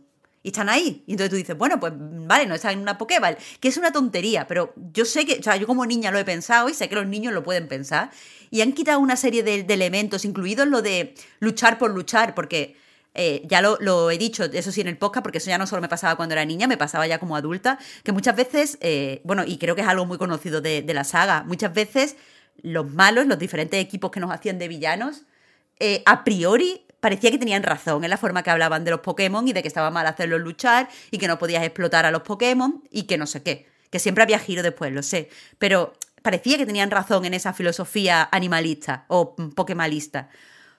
Y aquí eh, está guay porque aquí no eres un niño simplemente que, que hace luchar a estos seres vivos just for the fans. Aquí eres eh, pues una persona que va a salir a investigar y los Pokémon te están ayudando porque hay otros Pokémon que son muy agresivos. Entonces, eh, pues es eso, se ve más como vida o muerte o como de verdad es mi compañero Pokémon y es mi amigo y no quiere que me pase nada. Y como la mayoría, bueno, no la mayoría, pero gran parte de los Pokémon lo puedes capturar simplemente pues usando el sigilo o poniendo una trampa o lanzando vallas o haciendo cualquier otro tipo de, de cosas, tampoco quiero spoilear aquí porque está guay descubrirlas, eh, pues, pues está guay, no tienes por qué siempre recurrir a luchar. De hecho, yo en las primeras cuatro horas eh, luché simplemente para los Pokémon que te, que te o sea, por cojones tenías que luchar porque no te deja tirarle la, Pokéball, o los Pokémon que eran muy agresivos y me habían visto de repente. Bueno, aparte de los jefes. Eso eran las únicas veces que luché. Todas las otras veces lo estaba haciendo como si fueran puzzles, utilizando un poquito. Bueno, al principio no eran puzzles, pero como utilizando el ingenio o el sigilo. Y eso está bien, eso está bien, que no, no tengas que luchar por luchar y no tengas que recurrir a la violencia por la violencia. Así que eso, el juego es lo que digo, como que es normal que guste, es normal que se vea diferente, es normal que se vea como un avance, pero me gustaría, aparte de ver este avance y este tal, me gustaría haberle visto el poderío. Y porque, porque estamos hablando al fin y al cabo de un juego, joder, triple A, hecho con mucho dinero, con, con una franquicia que va a vender una barbaridad. Y no le veo ese, ese poderío. Ya no me refiero a que sea feo, porque el feo, o sea, el feísmo puede ser tu aliado y el feísmo puede aportar y el feísmo, eh, eh, joder, se puede leer de muchas formas. Pero el problema que yo le veo no es la fealdad, es la pereza. Y, y no puedo reponerme en ciertas ocasiones como analista a esa pereza. Pero bueno, sí que digo, como jugadora es súper fácil reponerse, no pasa nada. Y que, o sea, mientras te estaba escuchando pensaba, joder, es, justo ese tipo de ambición, un poquito, ese extra, lo que a mí me habría gustado ver. Porque lo que has comentado, por ejemplo, de pasar por el rancho y ver a los Pokémon, es un detalle chulo, ¿no? Que creo que aporta vida, precisamente. Y, y si, y si se extendiera ese pues ese poquito de ambición a, a otros detalles, yo creo que, es- que es eh, lo que tiene de menos eh, rotundo gráficamente, que entiendo que, pues en fin, que hay un, un límite más o menos claro con Switch, etcétera, se yo creo que se sería más fácil de ignorar. No, no- no sé si se ignoraría por completo o si la gente lo perdonaría todo porque sí, pero creo que sería más fácil fijarse en otras cosas, ¿no? Eh, yo, Marta, sobre lo que decías de- del tema de, de la historia en general y de, el- sobre todo de la historia del contexto de los humanos con los Pokémon, sí que he visto mucha gente, más allá del propio concepto del juego, que, que van a decir, ¿no? Que te lo plantean como un mundo antes de que los, las personas y los Pokémon colaborasen, ¿no? Y en el juego me parece lógico, pero veo como que hay gente que lo repite y al final quieras que no, no es que colaboren, es que trabajan para ellos. De hecho, la primera misión, justo la que comentabas de los. De, ¿qué- ¿Cómo eran los tres Pokémon estos que se colaban en la. en la aldea y tenías que ir a Ah, buscarlos? los, los Bidoof. Los Bidoof, al final, los, eh, cuando los capturas, lo que pasa es que acaban trabajando para la aldea. Para ayudar a construir cosas. Sí. Que vale que les dan comida, ¿no? Pero lo justo para que, para que puedan seguir con ellos. Que no pasa nada, ¿eh? Que es lo de siempre y ya está. Pero que, que no sé, que se plantee como una colaboración, pues entiendo, ya digo, que ocurra desde el juego, pero pero fuera no, no sé. y bueno, más por allá... supuesto es explotación animal. Claro, o sea, claro. No, no quería insinuar No, que no, lo era, pero por al supuesto, menos por supuesto. Se plantea con cierta amabilidad. ¿Sabes? Estos pillines han entrado en la aldea Sí, sí, total, y total. ahora son nuestros coleguitas. Sí, sí, sí. Así, ahí voy, que es, así es como se plantea, pero bueno, que luego el, el discurso desde fuera al final es, es el que es, o el que debería ser, a lo mejor. Eh, luego, sobre el concepto del, del juego y del propio. la propia aparición del personaje en. Sí, yo sí que veo dison- disonancias un poco en la narrativa. Sobre todo porque al final llegas. eh, llegas, eh, llegas como desde el presente, ¿no? Entiendo. No spoilers, literalmente los primeros dos minutos del juego y te transporta, pues eso, a un mundo del pasado, es un Isekai al final. Y, y bueno, llegas y te hacen capturar a tres Pokémon, ¿no? Por, por cosas que pasan ahí. Y resulta que eres un héroe porque, porque has capturado tres Pokémon y eso es súper raro porque la gente les tiene miedo. Y ahí me parece bien, ¿no? Porque es difícil justificar eh, en muchos juegos y en muchos conceptos del estilo que llega alguien como que, madre mía, qué cosas hace y para ti ha sido pulsar tres botones, ¿no? Pero al final el tema está en, en el miedo que tienes y claro, como el personaje en sí, lo que pasa es que viene del, del presente, de un mundo, entiendo, en el que ya está más normalizado trabajar con Pokémon y colaborar con ellos y tenerlos en casa viviendo, y ahí no lo es, ¿no? El propio personaje pasa eso y el propio jugador también, porque lo normal en la mayoría de los casos es que la gente que esté jugando a esto ya ha jugado a otros. O simplemente, aunque no lo haya hecho, pues está jugando un juego, le dicen que captura un Pokémon, pues lo hace, ¿no? Tampoco, tampoco se lo piensa más. Pero bueno, luego más allá de eso sí que es un poco desproporcionado, porque sigue siendo un logro capturar a tres, pero luego a partir de ahí te dicen, bueno, pues captúralos a todos. Entonces eh, llega un punto que, que bueno. Y, y luego ya, ya digo que he jugado muy poquito, pero me gustan mucho eh, algunos detalles. eh, que algunos lo has comentado tú, Marta, como precisamente la visión de la misión de los Bidoof, eh, más particular para cada Pokémon, ¿no? Ver algunas cosas más concretas que hace cada uno por lo que es su especie. O yo qué sé, que los Pokémon que son más grandes que otros se ven como tal, ¿no? Si, si tú estás paseando por el, por el campo y ves uno más grande que otro, se nota. No es una cosa de que en combate parezcan igual y luego ves en las estadísticas y resulta que uno es más grande que otro. Y dices, bueno, vale, pues me lo tengo que creer porque aleatoriamente ha coincidido así, ¿no? O yo qué sé, mm, me planteaba mucho jugando antes cuando en un juego, yo qué sé, en el amarillo, ¿no? El primero que jugué. Voy por la hierba alta y me encuentro un Pokémon y peleo contra él. Y claro, digo, a ver, ¿no habrá por aquí alguno más? ¿no? Porque siempre se quedan mirando simplemente. En el juego, no sé si, supongo que te habrá pasado, ¿no? Por, por fuerza, ¿no? Por horas que habrás jugado. Si te, si te enfrentas contra un Pokémon y al lado hay otro que también se ha dado cuenta de que estás ahí, se mete en el combate. Y es un 2 contra Sí, 1 al final. Que mm, también para mi gusto, mm, digo, bueno, pues si yo tengo más Pokémon también lo podría sacar, ¿no? Y hago un 2 contra 2. Ni que sea, pero bueno. Eh, y este tipo de detalles en general me parecen muy guays, pero me parece que se quedan cortos y me, me- me fastidia decirlo así porque a lo mejor es un poco simplista, pero lo sigo viendo como un punto de partida de lo que puede ser. Que no pasa nada, ¿no? Y, y por algo hay que empezar y ya digo que, los detalles que veo me gustan, pero, pero como decías antes, pues yo creo que hay que afilar un poquito esas cosas, pero bueno.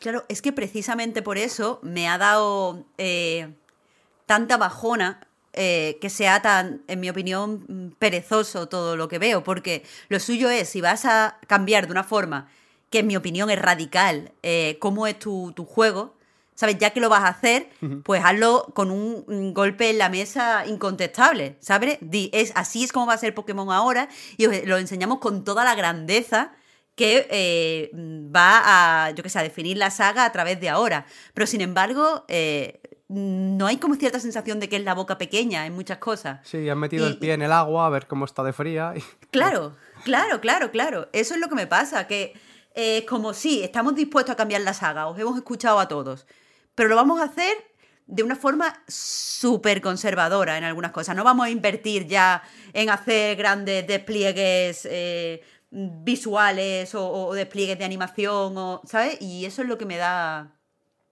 Eso es lo que me da, en cierta forma, no sé, poca confianza, porque me, me pregunto, entonces el próximo Pokémon, evidentemente, y teniendo en cuenta que Arceus tiene toda la pinta de que lo va a, petar, o sea, lo ha petado ya en el Reino Unido, no tenemos más datos, pero posiblemente lo pete en todos lados. Eh, el próximo Pokémon va a ser continuista con respecto al Arceus. Es que el Arceus ha dado en la marca por poco, ¿sabes? así o a, a, a, lo mínimo que había que hacer para que de verdad veamos la saga de una forma distinta. No me da, o sea, de cara al futuro y a pesar de que este juego me está encantando, no me siento con la confianza que me tendría que sentir. Yo creo que la este rollo de la ambición y de bla bla bla, eh, si queréis lo podemos eh, dejar para eh, hacer un debate más grande la semana que viene. Esta semana a finales, de hecho. En cuatro días. Eso es. porque tengo muchas ideas relacionadas con esto y, me gustaría pues desarrollarlas un poco poniendo Arceus poniendo ejemplos de Arceus específicos, vaya, y al no haberlo jugado me, creo que quedará peor, simplemente. Pero en fin, en general estoy de acuerdo contigo, Marta. pues entonces eso ya, ya lo hablaremos. Yo tengo, ya te digo, muchas ganas de, de saber tu opinión. Tengo muchas ganas de saber tu opinión, casi más ganas que de acabar el juego. Así que lo, o sea, el viernes nos ponemos en común. Eh, ahora no sé si quieres hablar de Strange Horticulture o si estás. Eh, o si tienes la lengua afuera y prefieres que, que, haga, que hable yo un poquito de Uncharted, lo que tú quieras. Yo preferiría que hablaras un ratito de Uncharted y así yo me voy recuperando, bebo un poquito de agua y sigo después. Pues fenomenal. Eh, vamos a hablar un poquito de Uncharted. Ha salido ahora eh, la colección que reúne Uncharted 4 y de los Legacy. Eh, es decir, el último juego de la serie Uncharted y su expansión, que en principio va a ser un DLC, luego se publicó por separado, etcétera, etcétera. Eh, el Uncharted Señoras, como se conoce popularmente. y, acertadamente, eh, en, mi opinión. Eh, ¿Y qué decir de este juego? Joder, es una. Tengo pendiente publicar una cosilla en el Night, se me está alargando más de lo que yo esperaba, pero quería poner eh, en orden y en común una serie de ideas que me han ido surgiendo mientras jugaba estos dos juegos. Mientras rejugaba los dos por primera vez, porque tanto Uncharted 4. Uncharted 4 no sé si lo probé alguna vez en la Play 5 para ver cómo iba cuando salió la consola, no, me acuerdo. Eh, pero creo que no y si lo probé, lo probé muy por encima. Eh, pero eso, desde 2016 y 2017 creo que son los originales, ¿no? no o incluso 2018, no me acuerdo. 16 creo. Sí, sí, 16 y 17. 16 y 17, ¿no? Eh, pues eso, no volvía a jugarlos. Y son dos juegos que, curiosamente, cuando, cuando digo eh, que que God of War, por ejemplo, es un juego que, resulta súper contemporáneo ahora mismo. No pienso. Eh, hay, gente que me dice, pero ¿cómo no va a ser contemporáneo si es de hace tres putos años? ¿no? Eh, no se va a quedar pocho tan rápido. Y uno pensaría que con Uncharted puede pasar lo mismo, pero Uncharted 4 no voy a decir que se haya quedado desfasado, pero sí que creo que agotó una fórmula para siempre, de una manera que, que que es incontinuable. Y me explico.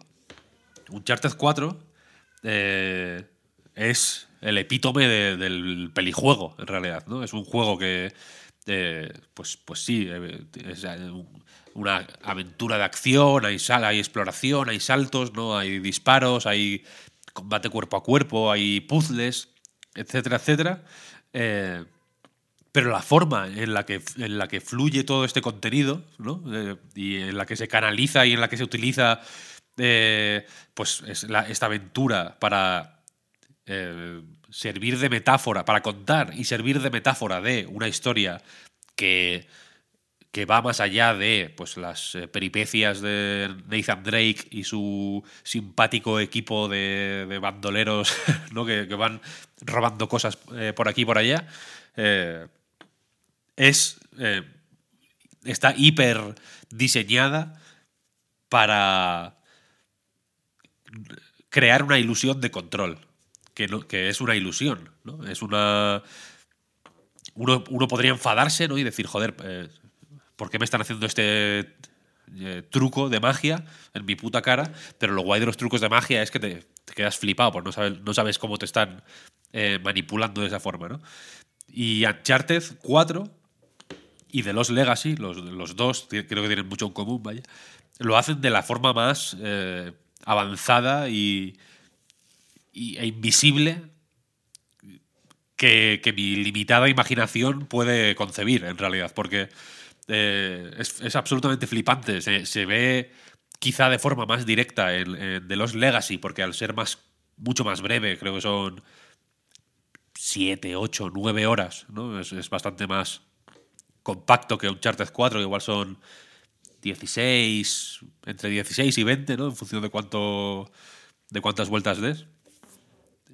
Eh, te ha- hacen que cada puñetazo que das, por ejemplo, eh, tenga como reacción una serie de animaciones y de movimientos y de eh, interacciones con otros personajes que están en el, en el mismo escenario que, que, pare- que parecen dirigidas por un director de cine. Quiero decir, eh, parece que Nadine te está esperando ahí realmente para eh, agarrar por los hombros al fulano al que le acabas de pegar un puñetazo.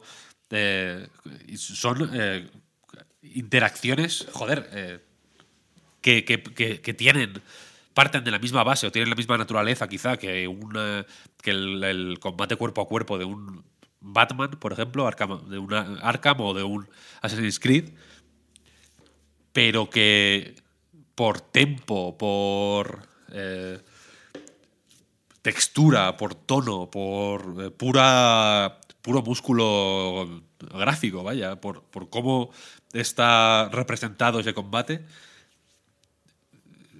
son eh, alucino- alucinógenos, iba a decir, ojalá, ¿no? Hip- hipnóticos. hipnóticos por completo. Yo, ahora que lo he rejugado en Play 5, vaya, todo el inicio de, de los Legacy hasta que llegas a la, a la jungla, que, es el, mundo abierto, ¿no? De, pues donde ya empiezas a explorar más libremente y tal, que es una set piece en la India que empieza con una eh, un, paseo con una niña, luego pasas a te infiltras por unas calles, luego llegas a los tejados, una huida de alto voltaje con tiroteos, con explosiones. Toda esa secuencia es eh, increíble, increíble.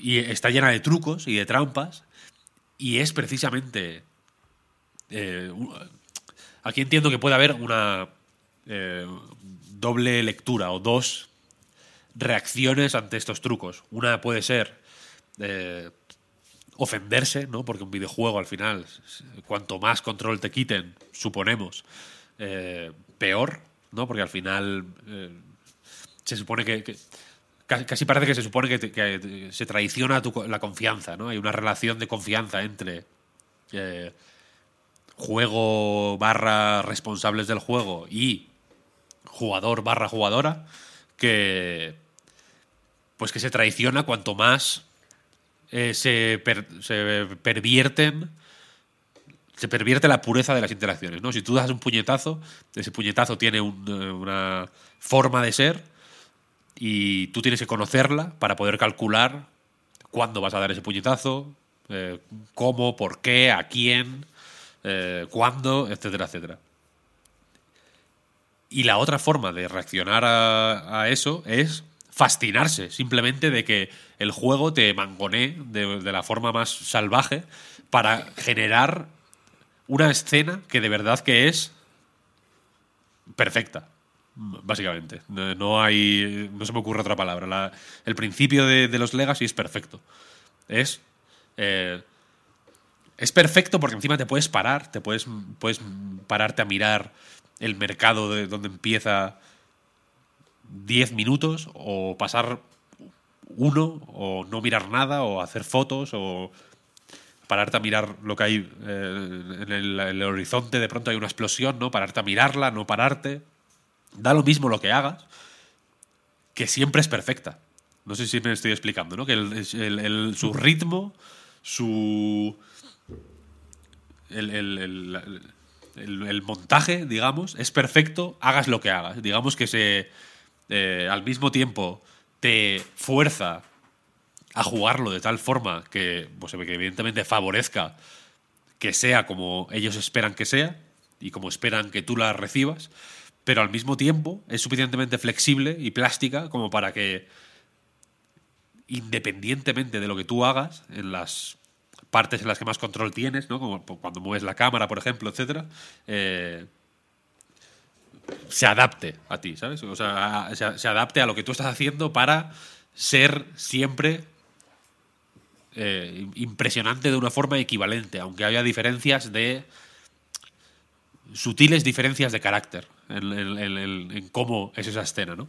Incluso eh, la manera en que te pone una puta farola encendida donde están todas apagadas, una farola encendida para que tu cerebro reptiliano ya no es una, es una cosa ni consciente, es una cosa como eh, eh, arcana, ¿sabes? Como el- el- el- el- el- la parte de tu cerebro que controla tu relación con tus ancestros, de, celtíberos, ¿sabes? De, antes de que los romanos estuvieran en España. eh, mueva el pulgar derecho para mover el stick derecho hacia una zona porque le interesa al juego que estés con la cámara mirando hacia allí para de pronto meterte algo por otro lado y demás, ¿no? ¿Cómo- ¿Cómo te toque, te, te, te- te mangonea, vas? Es que el, el verbo es mangonear, vaya, para que tú mismo, sin eh, que el juego te lo diga, en plan, mira, pon la cámara para allá, o sin quitarte al 100% el control, porque sí que hay veces que pues la cámara va eh, inclinándose hacia o moviéndose un poco hacia tal lado y hay veces que, pues evidentemente, si vas mirando con la cámara para el suelo, cuando al juego le sale de los huevos te quita el control y ya está, ¿no? Pero en una experiencia de juego normal está todo meticulosamente colocado para que sin tú eh, sentirte forzado a hacerlo, sin sentir que esa confianza entre el juego y tú está siendo pervertida, ¿sabes? Eh, pues coloques las cosas como le interesa al juego. Es increíble, absolutamente. Uncharted 4 es igual, para mí mejor, personalmente, vaya. Pero evidentemente el, scope o la, extensión es bastante más larga y para mi gusto funciona funciona de forma un poco más eh, como una flecha en, en The Lost Legacy porque al final Chloe y Nadine tienen eh, tienen lore, ¿no? Por así decirlo, o trasfondo, tienen una historia y la conoces por otros juegos de Uncharted, pero en realidad da igual. No, tampoco se. Quiero decir que Uncharted 4 pues empieza con Nathan Drake de niño, eh, luego en la cárcel, luego no sé qué, luego con la mujer. Hay, hay mil. Hay una. La introducción de Uncharted 4 es larguísima, es una cosa. Joder, de. consistente, ¿no? Varias horas ahí de. de, presentarte personajes, de profundizar en la psicología de una serie de personajes que de no estar apoyados por tres juegos anteriores te, daría exactamente igual y no funcionaría para nada, ¿no? De los Legacy va al grano porque es como, bueno, estas dos chavalas mm, a petarlo por, por la selva. Y, le va de lujo en realidad, ¿no? Porque tan... Es tan... eh, es un juego tan de personajes, Uncharted, la serie Uncharted, que, me- que simplemente hacer que el protagonista sea otro personaje le da, de forma, en mi opinión, temporal, eh, pues un soplo de aire fresco que le ayuda a avanzar sin mucha dificultad un trecho más, ¿no? Pero, ¿qué pasa?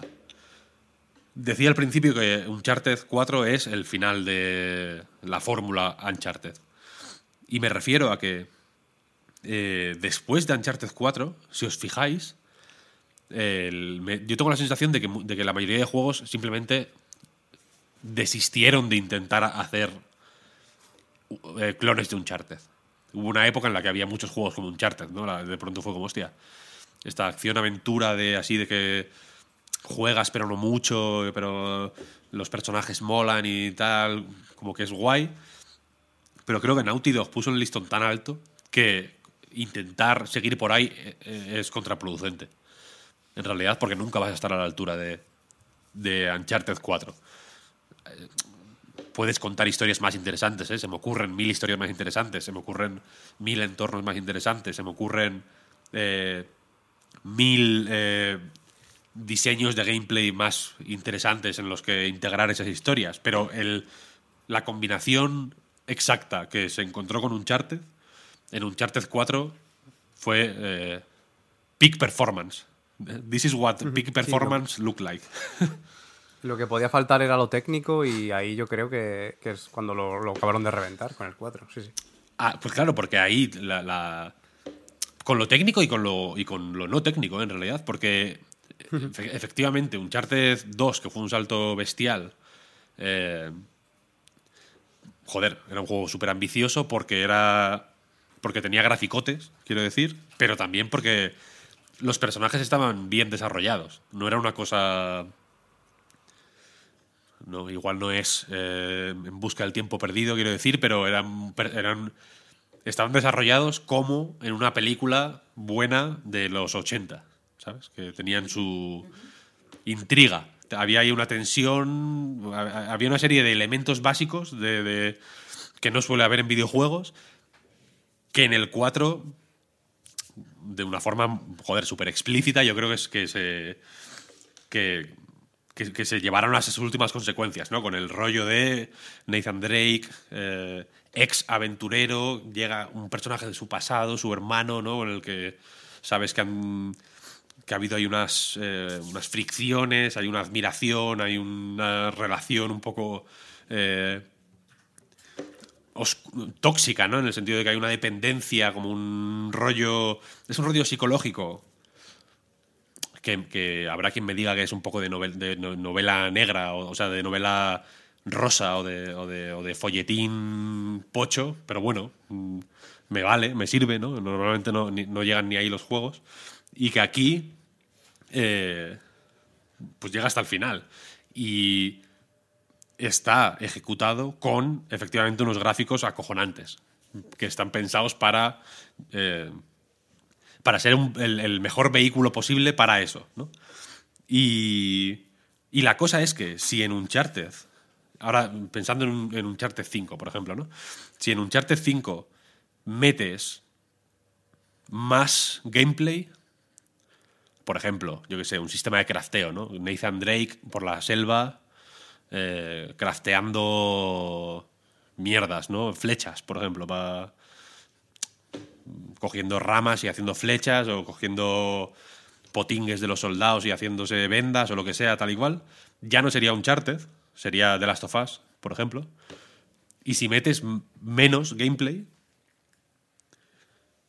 tampoco sería Uncharted, sería otra cosa, quizá más valiente. A mí me gustaría eh, que, ver experimentos de ese tipo, pero la, el equilibrio que se consiguió con Uncharted 4 ya es de, de callejón sin salida. Ya no se puede ir más allá. Y eso creo que lo demuestra de los Legacy, porque hace un. hace una intentona de. Eso, refrescar un poco eh, personajes. Es guay que no tenga que salir de pronto Nathan Drake. pa- Como, hey, hola, soy Nathan Drake, el protagonista El de protagonista. Uncharted. Estás jugando a un juego no protagonizado por mí. ¿no? Como estas, estas son las no protagonistas de Uncharted. Eh, Eso está, eso está fenomenal, creo que fue guay, el scope mucho más reducido. eh, creo que le sienta bien, la verdad, porque agiliza un montón. eh, mu- muchas escenas que ya digo, en Uncharted 4 tiran para adelante porque, joder, pues porque al final, de, pues, a poco que le tengas un mínimo cariño a los personajes por, por, ¿sabes? Por eh, años y años y años, eh, ju- pues conociéndolos, ¿no? Pues, bueno, pues te presta un poco más y entonces se toman una serie de libertades eh, con, pues eso, con, con explicando cosas de una forma así larga, larga y muy desarrollada que, que mola ver que se puede hacer sin eso, ¿no? Yendo al grano y, punto. Eh, oh, eh, The Last of Us Parte 2, por ejemplo, es un juego también de, largo recorrido, quiero decir, que no, va rápido, es un juego al, revés, excepto con X, X momentos que tienen que ser un poco más frenéticos. Creo que no es exagerado decir que es un juego lento ¿no? y que intenta tener una densidad que igual está más cerca de Red Dead Redemption 2 que de, yo qué sé, que de un juego, de, que de un Call of Duty, ¿sabes? Eh, no sé, ni, no sé ni por qué estaba diciendo esto. Ya se me, se me ha, ido la, se me ha ido la olla. La cosa, que eh, efectivamente creo que si pones más de algo o quitas de algo, ya no hay Uncharted. Entonces, y, y- Sony, de hecho, dejó de hacer Uncharted. ¿No? Uno podría pensar que como Uncharted es la... Uncharted es básicamente la franquicia de Sony por excelencia, ¿no? Es como la- lo más tocho que, que hay en PlayStation. Es Nathan Drake es el Super Mario de, de PlayStation. Eh, y sin embargo, God of War, por ejemplo, no, e- es mucho más gamey ¿no? que, que Uncharted.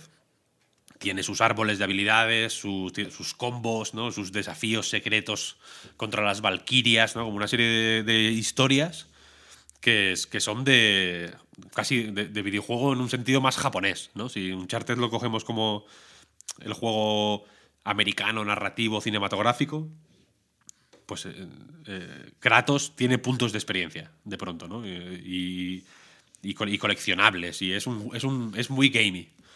Pero también Hor- Horizon, por ejemplo, también es bastante más gamey que, que Uncharted, Tsushima, ¿no? Como que incluso el propio eh, The Last of Us, ¿no? Creo que es bastante más gamey que Uncharted, como que De, la- de alcanzaron las el- sofás te pongo puntillita, ¿eh? Joder, tiene, pues bueno, vas No es crafteando mucho más cosas. gaming que- No mucho más, no mucho más, pero tiene más. Hmm. Pero haces, Pero haces más siendo cosas. más pesado es más gamey, yo también lo creo. Eso es, haces más. Es que el combate de Uncharted no haces casi nada. Es un combate súper básico. que y de hecho, por ponerle pun- una puntillita a algo si queréis, en Uncharted 4 hay armas eh, doradas, como especiales. ¿no? Están las armas random que te encuentras por ahí, y luego hay como armas doradas. Y jugando ahora pensaba, que, ¿pero qué, qué es este arma? Porque es dorada. ¿Sabes? ¿Qué es? Eh, o sea, si de pronto fuera como, no, no, no, es que eh, este arma es un arma que, que usaba el líder de. El líder de una guerrilla. eh, tenía este arma, ¿no? Y entonces.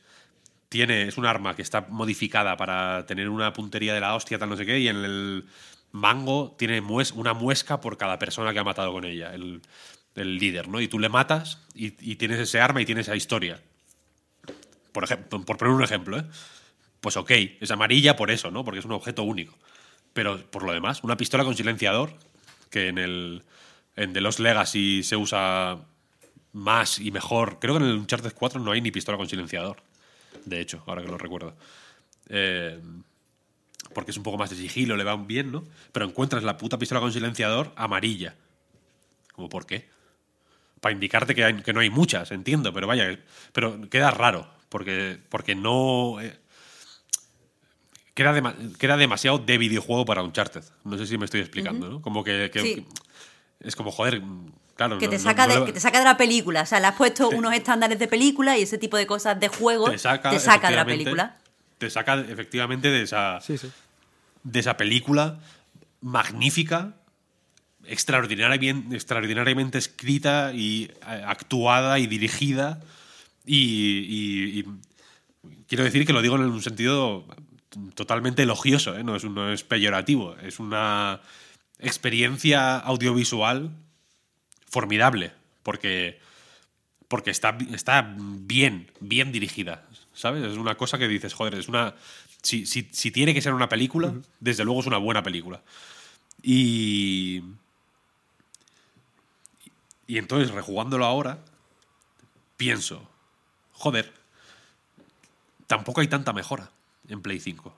No hay un salto tan eh, extremo. Sí hay eh, de- detalles. Me lo he jugado en la medida de lo posible, teniendo. Tenía unas grabaciones bastante antiguas de Uncharted 4 y las he ido poniendo en paralelo mientras iba por las mismas zonas en Play 5. Y, tan- y tam- tampoco Sí, sí. es una cosa que el salto sea acojonante, ¿no? Que digas, Dios, es que es otro juego. Es más o menos el mismo. Es, los 60 frames a mí me agradan mucho. En, en análisis más eh, minuciosos como los de Digital Foundry, pues se ven detalles, a mi parecer, bastante menores, que, que sí que se han mejorado y demás, ¿no? Pero no, no cambia el juego por completo, para nada. Eso no, es- no- no lo digo como algo malo también, sino como un aplauso a la versión de Play 4, ¿no? Que en 2016, joder, Ya era una cosa tocha, tocha. Y. Y entonces no le veo mucha razón de ser a esta reedición, más que como pr- pr- producto derivado de la película. Que entiendo que querrán tener un. ¿no? como una referencia más o menos de novedad relacionada con Uncharted para vender ahora que, que sale la película de- con Tom Holland. Y, y fíjate que jugando a, a Uncharted 4 ya de los Legacy ahora, yo creo que la película no va a ser mejor. No, o sea, no, no, no, puede, no puede ser mejor que Uncharted 4. Si, si acaso, yo creo que Uncharted 4 es un ejemplo de que las de que jugando casi a su mismo juego, los juegos pueden ser mejor que las películas. En el sentido de que pueden ejecutar una serie de recursos y, y utilizar un lenguaje muy similar, de formas muy similares también, sin quedarse atrás. Y y yo creo que ciertas cosas que en una película quedan ridículas, igual es una cosa mía, ¿eh? que tengo eh, pues taras o desconfianzas con el cine, pero ciertas set pieces que en Uncharted 4, como la locura esta que, vas, que vas por el coche por el por el pueblo este, que es una una cosa larguísima que, que hay destrucción a raudales y que es una escena una de las escenas icónicas del juego, ¿no? Al final. Eh, eso creo que en cine quedaría ridículo y en el juego es mm, ah, increíble. Te deja sin aliento, es emocionante, es, mm, es, es brutal, es un, es un logro eh, técnico, mecánico, a, todos los niveles. Te deja boquiabierto, es, es brutal. Eh, entonces, bien, ah, celebro, celebro. No creo que sea. eh, no creo que merezca la pena lanzarse a por estos juegos ahora si, si ya los has jugado. Otro problema de los Uncharted normalmente es que ah, una vez que los juegas una vez, ya la segunda. Pues tampoco. Tampoco sueles descubrir nada nuevo. A mí me ha gustado rejugar conociendo ya lo que va a pasar. Pues bueno, igual, igual sirve si lo quieres ver de esa forma para ver cómo hacen lo que hacen sin, sin estar preocupado por enterarte de la historia, por ejemplo, ¿no? O, al no tener que sorprenderte con los giros y con los acontecimientos que hay en el guion, pues igual puedes jugar pues, con la cabeza más pendiente de. Pues eso, no del, no del fondo, sino de la forma. ¿no? no sé si me explico. Co- eh, Ver dónde está el arte, ¿no? Y cómo es ese arte, más que pues simplemente disfrutar de la historia de una forma así un poco más eh, naif, ¿no? O más eh, vi- visceral. Eh, porque ya digo que, que- si el. Si el. eh, Si lo que se quiere aquí ver es un, salto bestial en lo técnico, ¿no? Entre. Por, pues, pues que han pasado cinco años al final, ¿no? Entre, entre las dos versiones y demás, tampoco está ahí. Pero si no. Si alguien no los ha jugado, no los tiene en mente, estas. Pues eh, obviamente es la mejor versión que, es- que ha salido hasta la fecha. Así que. Adelante. Yo lo recomiendo, vaya. Me, me gusta aparte, me gusta aparte que, los veo como, como juegos. eh, o sea, me me fascina porque les noto esa sensación, ¿no? De que son los últimos de su especie. Son como linces ibéricos, ¿sabes? El que, que ves uno y dices, joder, igual no eres el último, pero de los últimos sí que eres, ¿eh? Entonces, Yo tenía que- esta sensación, Víctor, y me gusta mucho cómo le has puesto, le has puesto palabras a, a esto, ¿no? De que sí, yo, yo tampoco veo mucho que pueda, que pueda haber juegos así de aquí en adelante. A lo mejor vuelve a verlos, ¿no? No sé cómo de cíclico puede ser esto, pero, pero sí, sí. Sí, evidentemente el tiempo, el tiempo, claro, el tiempo lo, lo cura todo y supongo que en cierto momento nos olvidaremos de, de lo que hizo Uncharted, pero, pero yo de verdad que creo que ahora mismo si saliera un juego de, yo qué sé, de Eidos Montreal, que fuera una aventura de acción tipo Uncharted, que usara mm, pues, eh, recursos similares a Uncharted, etc- etcétera, etcétera, y que fuera como el Uncharted de Eidos Montreal, por entendernos, estaría condenado desde el minuto uno a, a vivir a la sombra de Uncharted. Y eso, y eso es, eso, es chungo, pero dice mucho de Uncharted, ¿no? En realidad, es, es- es in- imposible escapar de esa, de esa sombra. Claro, y precisamente lo que, lo que comentabas antes de, de que al final el juego va a ser mejor, de, mejor que la película es precisamente porque, porque es un juego, ¿no? Lo que comentabas de, de que lo puedes ver de dos formas, ¿no? Como, madre mía, los pelijuegos de Sony, ¿no? Vaya mierda. O lo puedes ver como eh, creértelo, ¿no? Pero al final si te lo crees es porque ellos consiguen que te lo creas, ¿no? Porque si consiguen hacer una experiencia fluida en la que por mucho que te lo orquesten ellos de la mejor forma posible o te lo coloquen todo para que hagas caso a sus trucos, lo hacen bien y tú realmente eres el que lo estás haciendo. Entonces, precisamente la escena esta del coche por la ciudad eres tú el que vas conduciendo ese coche. Entonces, por mucho que, que esté todo planeado, la realidad es que si te vas más para la derecha de la cuenta, te metes, te metes un viaje. Porque yo recuerdo haber es- tenido que repetir esa escena por, por eso mismo. Pero es relativamente difícil. ¿Sabes? Y en el- por ejemplo, en la, en la primera escena del juego, cuando vas en la lancha esta por el mar de noche, que hay una tormenta, que te están persiguiendo, hay unos piratas, ¿no? Que estás llegando a una isla, que la isla solo la ves de una forma muy hábil cuando hay truenos, ¿no? Entonces, por mucho que te desvíes, te pueden poner la isla delante eh, siempre, porque tú no la ves, ¿no? Cuando hay truenos, simplemente se ve la isla a lo lejos. Y esa escena siempre pasa lo mismo, pero no tiene por qué pasar igual, ¿sabes? Se adapta a las peculiaridades de tu forma de jugar. Hay, un momento en el que un barco te piña por un lado y se rompe el tejado del barco, y en función de lo que hayas hecho antes, el barco se choca contigo desde la derecha o desde la izquierda. ¿Sabes? O sea, la escena está preparada para adaptarse a las circunstancias y ser igual pero distinta. ¿Sabes? Y, y- y ahí también manejas tú el barco, efectivamente, pero el juego se va mm, adaptando para...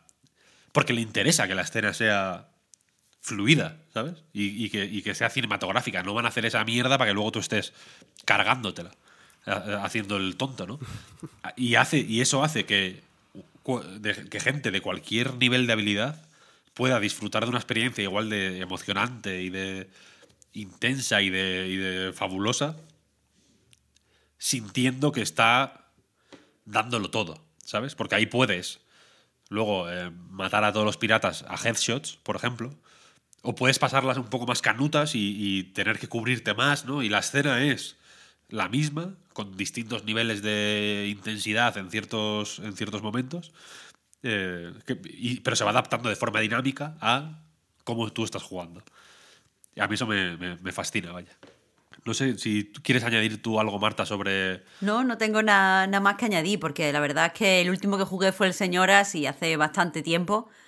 Pero tal y como yo veo la, la franquicia, o sea, veo normal que hayan sacado los juegos ahora, como tú dices, eh, hay gran cantidad de gente que va a conocer qué es Uncharted, porque tenemos que pensar que no todo el mundo es jugador.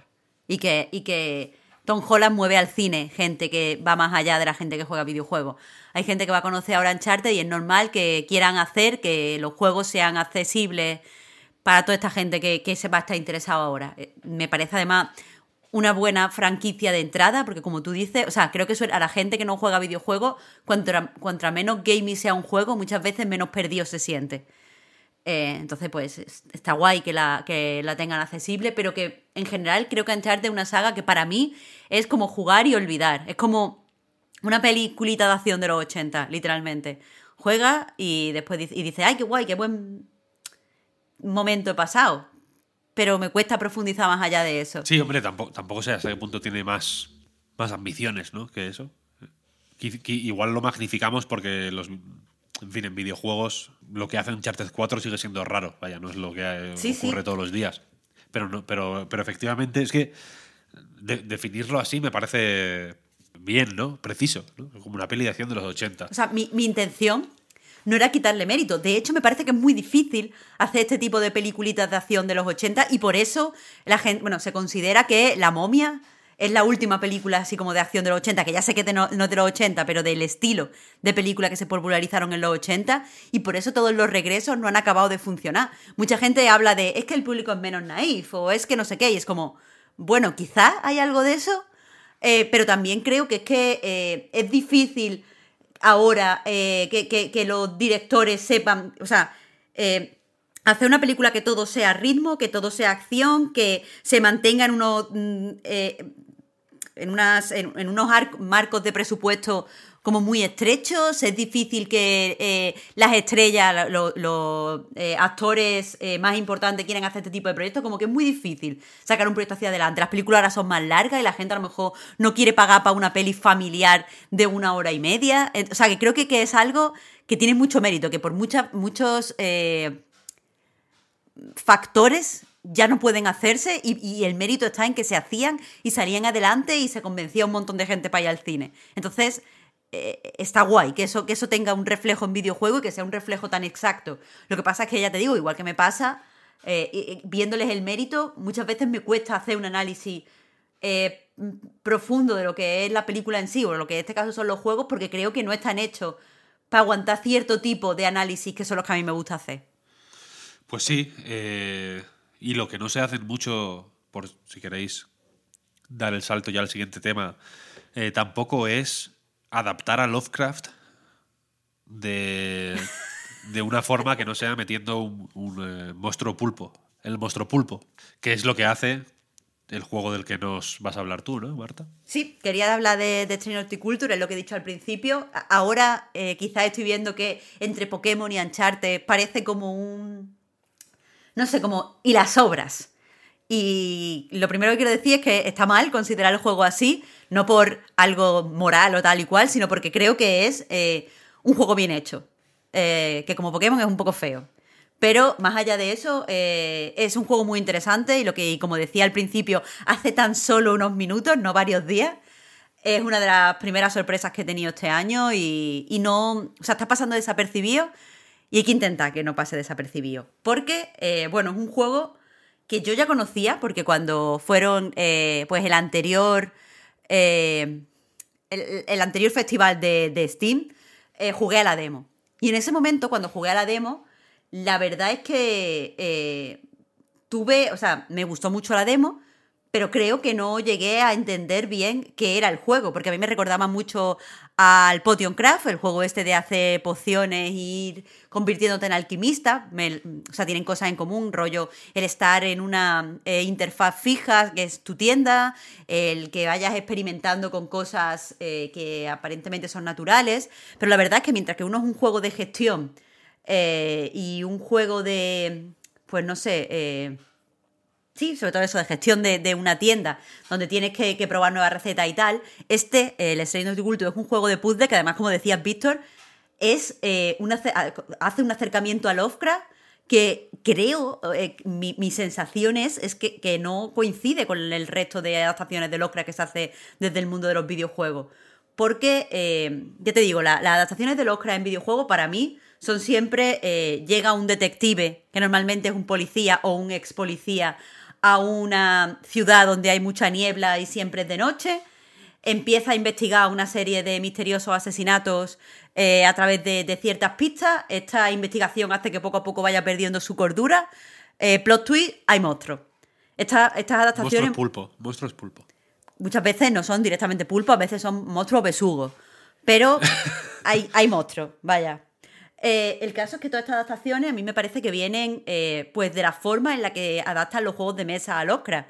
Que, me encanta, o sea, eh, el juego de cartas de Arkham Horror es uno de mis juegos favoritos, no, no quiero insinuar que esto no mole, pero la verdad es que resulta cansino porque, bueno, se repiten ciertas ideas problemáticas del Lovecraft. Incluso cuando la adaptación no se parece demasiado, como en Call of the Sea, al final esas ideas, eh, que cuando digo problemáticas me refiero directamente a racistas y xenófobas del Lovecraft, están ahí, porque al final es el miedo a lo desconocido.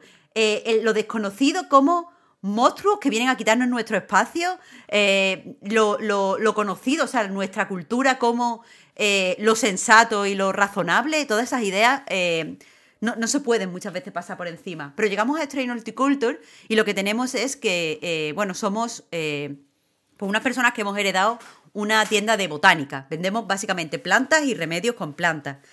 La forma en la que esto se relaciona con Locra es que vemos que la trama eh, nos lleva a conocer a varios eh, clientes de nuestra tienda que nos hacen diferentes peticiones. Y al hacer nuestras peticiones nos van contando un poco lo que está pasando. Nos van contando, oye, eh, se ha encontrado un cuerpo que parece que ha sido, bueno, es una persona que ha matado un asesinato ritual y lo quiero investigar. ¿Podrías darme eh, un remedio que me dé valor? Entonces tú tienes que hacer este remedio con las plantas. Te llega otro personaje. Las mujeres extrañas que habitan en el bosque me han dicho que no puedo pasar. ¿Me puedes dar una infusión o una planta que yo les lleve que simbolice la amistad? Y entonces pues tú tienes que ir haciendo, eh, atendiendo esos recaos. Eh, la base del juego es un juego de puzzles. O sea, y además son puzzles que a mí me han recordado mucho al tipo de puzzles que encontramos en una mm, escape room. Porque son puzzles que se basan mucho en la observación. Entonces, por ejemplo, para te, pide alguien, mire, quiero un... Yo qué sé, viene la, la medium, porque están todos los arquetipos que encontramos en los juegos de Lovecraft en cuanto a personajes. La bibliotecaria, eh, pues esto, la medium, el investigador, todos esos arquetipos están en el juego y tienes que aprender a identificarlos. No pasa nada si no conoces el lore de Lovecraft, porque al final, eh, o sea, el juego no lo hace explícito ni te pregunta por ellos y al final te dice la respuesta. Pero básicamente te viene a lo mejor la medium y te dice, oye, mira, es que estoy teniendo unas visiones en las que escucho eh, pues, a gente susurrando. ¿Puedes ayudarme? Entonces el juego pues te abre dos opciones. Puedes darle algo que acalle esas voces, si es lo que quieres, o puedes darle algo que potencie esas voces, si crees que eso es lo que te va a ayudar. Entonces tú, según lo que quieras, miras qué tipo de plantas podrían ayudarle. Y una vez eh, entiendes qué tipo de planta, o sea, sabes lo que quieres hacer, por ejemplo, voy a hacer que estas voces se hagan más fuertes, lees la descripción de la planta y tienes que buscar la planta entre tu colección. Eh, entonces, pues lees, esta planta tiene un, o sea, un dibujo y una descripción. Los dibujos no siempre son exactos. Entonces, la descripción es lo que tiene que ayudarte. Te dice como tres características. Esta planta me huele a no sé qué, eh, tiene unas flores pequeñas de tal y no sé qué. Entonces tienes que ir observando. Hay evidentemente varias plantas parecidas, está la dificultad. Tienes que usar las diferentes herramientas que tienes, descubrir qué planta es y ofrecérsela a esta persona para resolver el puzzle. Para ir aumentando nuestra colección de plantas hay varias opciones. Por un lado, todos los días recibes una serie de cartas. Y las cartas, eh, pues te dan como pistas de donde alguien ha visto, o sea, tienes como un contacto y ha visto una planta interesante. Entonces a lo mejor te dice, eh, en el sitio no sé qué, donde pasa no sé cuánto, he encontrado algo sorprendente. Entonces tú tienes que resolver esta pista, buscar en el mapa, tienes una, o sea, aparte de, de el, o sea, en tu escritorio de la tienda también puedes desplegar un mapa, tienes que eh, descubrir qué sitio te está marcando e ir. Y allí pues encuentras a veces más puzzles y entonces ya encuentras la planta. Pero aparte por las noches tienes una especie de sueños donde unas cartas del tarot te dan eh, una pista. Rollo, donde se levanta el sol eh, y los ancianos vieron las estrellas, encontrarás no sé qué. Tienes que interpretarlo y buscar en el mapa.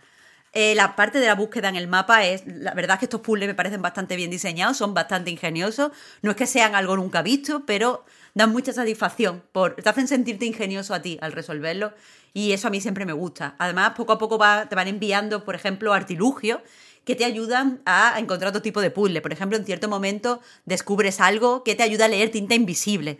Y entonces un montón de cartas que no entendías las vas leyendo con la tinta invisible y es como ¡guau! O sea, que son puzzles como muy de, de cosas táctiles. Es que lo que me ha gustado del juego, además de que no te da prisa, o sea, no te mete prisa para nada, los clientes van llegando a tu tienda, tú puedes tardar horas en, en darle la planta que quieras. Eh, puedes viajar cuando quieras a estas otras localizaciones siempre que tengas puntos de viaje que se van recargando con el tiempo o regando las plantas. Eh, puedes hacer las cosas a tu rollo, puedes resolverlo como quieras. Y eso, eso me gusta. Pero lo que, lo que más me ha convencido creo que es eh, cierto componente táctil del, del juego. Eh, que, que- que no sé por qué me, me- me- O sea, no, no está hecho a través del game feel, sino de la ambientación. Y me, me ha gustado bastante. Por ejemplo, el hecho de que tengas que desplegar un mapa. Entonces, tengas que hacer la acción de desplegar el mapa para investigar y puedas ir recorriendo el mapa con una lupa o tengas que ir contando las casillas, porque está, está como numerado con letras y, o sea, con, con coordenadas. Tenga que ir eh, contando y buscando las coordenadas con el dedo para poder ir a un sitio y después eh, tengas un libro de, plantas. Entonces, para identificar las plantas, tengas que pasar la página y, entonces sientes que vas para adelante para atrás en el libro porque no hay como un glosario donde tú pongas el nombre y te aparezca. Entonces a lo mejor las pistas que te dan es, esta planta era conocida antes como Arubeus no sé qué, entonces tienes que ir mirando los nombres en latín poco a poco con el dedito y es, es como muy satisfactorio, eh, es eh, eh, un juego de puzzle que trae como mucha paz, como que la investigación es muy agradable, cosa que de nuevo a mí me remite a Lovecraft, porque muchas veces eh, en, en, pues, en la propia trabajo de Lovecraft está el componente este de vamos a investigar, vamos a mirar libros antiguos, vamos a mirar manuscritos, vamos a ver qué se escribió de esto hace 300 años. Y, todo eso, ese, sentimiento de investigar está incorporado en el propio juego. Y, es muy agradecido. Entonces, eh, ya os digo, a mí me. La historia me parece que está bien, o sea, es muy. eh, pues al final descubres quiénes son los buenos, quiénes son los malos, eh, hay un ritual. ¿Pararás el ritual? Pues ya verás, o sea, decídelo tú. Quizás la única pega que le pongo al nivel de trama es que muchas veces las decisiones que tomas son muy obvias. Y eso le pongo como pega, pero tiene también su, su vuelta buena, que ahora la digo.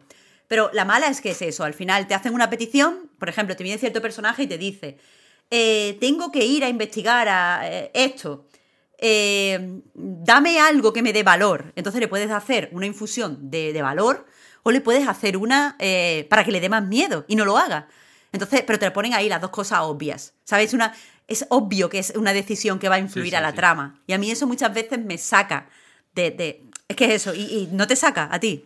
Pref- prefiero, si, si puedo hacer eso, eh, ingeniármelas por mí mismo, claro. Que se me ocurra a mí.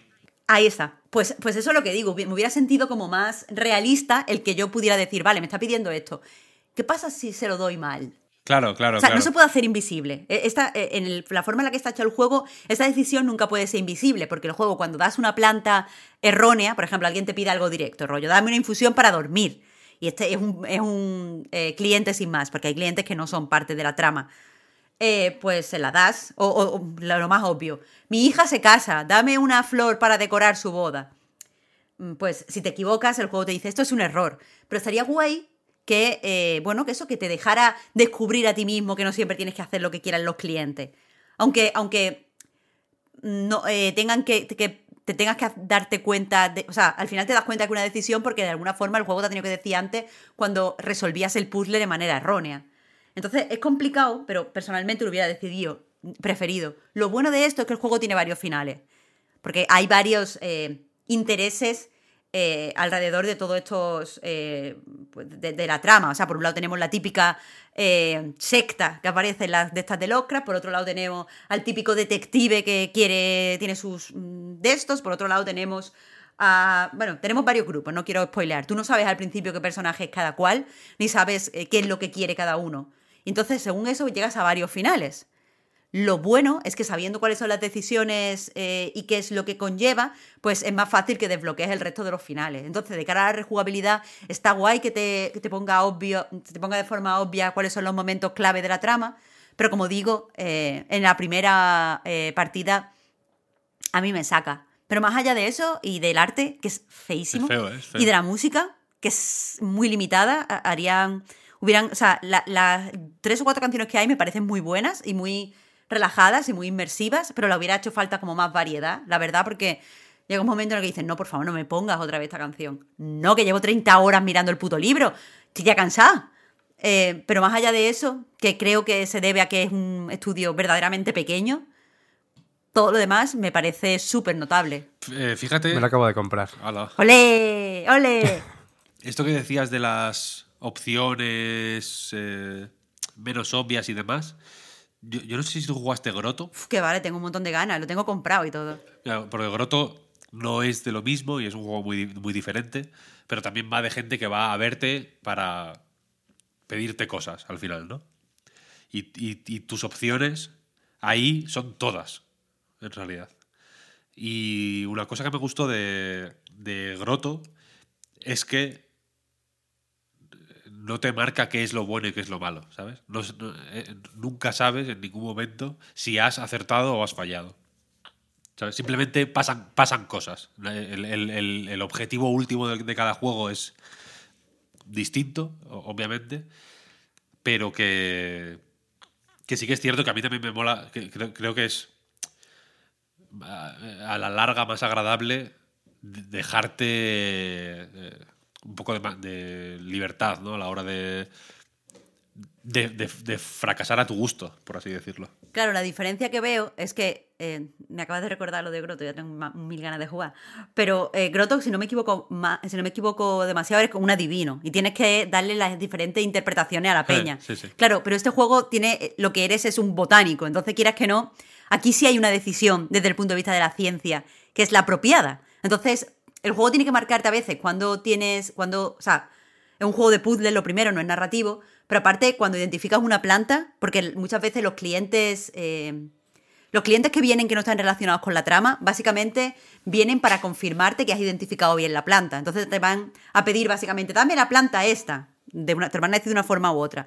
Entonces le das esa planta y eh, lo que el, lo- el juego utiliza es para que, eh, para que tú compruebes que las has identificado todo bien. Entonces, de cara al final, tengas todas las plantas necesarias bien identificadas. Entonces, te tiene que decir de alguna forma que esto lo has hecho bien. No, ya, ya, ya, ya, pero bueno. Pero lo otro se perjudica. Desde luego hubiera ganado mucho más el juego. Sí, en, la- en las decisiones importantes, las decisiones mm, que definen la historia o, entre comillas, morales, fuera como Grotto. Desde luego hubiera sido más misterioso y a la vez incluso un poquito más Lovecra- Lovecraftiano. Por eso, por eso, que creo que le- le- me, ha me ha recordado porque eh, escuchándote le veía posibilidades a, a- a abrir un poco la. tener un poco más de manga ancha, ¿sabes? Con las, Sí, con, con las posibilidades que te permite. sí, sí, sí. Pero bueno, yo ese también le tengo ganas, le tengo ganas. Eh, espero no, ahora que, ahora que estoy presentando el podcast, espero no hacerme un Pep Sánchez y decir que lo voy a jugar y luego no jugármelo. Así que No es que, que puña la trapera al pobrecito que está en su casa con su hijo. aquí, aquí no se respeta nada. Ni la baja de paternidad ni nada. A mí lo que, lo que me mola de, de este, sobre todo, es lo que habéis comentado que tiene de, de escape room y de, y de pistas repartidas por el. Vamos, repartidas por el mapa, que, que te obligan a investigar como tal por el mapa. Que me ha recordado precisamente, y fíjate que de base es un ejemplo que puede parecer un poco. Un poco lejano, que es a Breath of the Wild con las pruebas heroicas. O algunos de estos. Precisamente lo que comentabas del amanecer, no sé si era un ejemplo aleatorio. O donde se pone el sol. No, es, es una pista eh, que me hizo mucha gracia por cosas. Vale, pues, pues esa, esa misma me recuerda a una prueba heroica del, del, del Breath of the Wild, por ejemplo, ¿no? Cosas tan, tan contextuales del propio entorno y, de, y del propio funcionamiento del juego que puedas investigarlo a raíz de eso, porque me recuerda mucho precisamente a las escape rooms y me parece Sí. que, que es una cosa que casa muy bien con los videojuegos en sí mismos y se hace relativamente poco.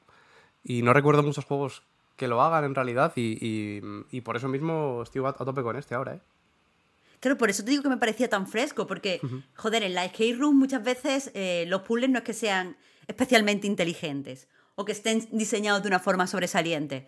Pero te parece mucho más satisfactorio, a lo mejor, que un puzzle en videojuego, Porque no es tiene este componente táctil. No, y porque tiene un componente táctil de tocar. Es decir, muchas veces el problema. O sea, la primera vez que yo fui a una escape room, eh, el problema que tuve es que no tocaba. ¿Sabes? Como que yo a lo mejor guay para pensar, pero no encontraba las cosas que tenía que hacer. Y recuerdo que fui en ese momento con mi cuñada y estábamos en- en- como en una celda, cogió, levantó el colchón, traca, traca, traca, aquí está. Esto es lo que decía, que se quitaba la tabla de la cama. Y yo como, ah, vale, o sea, tocar, guay. Y una vez vi que tenía que tocar, pues ya era mirarlo todo, mirar si había un, eh, eh, yo que sé, un papel escondido en no sé dónde, el móvil este que parece que está de decoración, vamos a ver si se puede encender. Ese tipo de cosas eh, eh, no, no.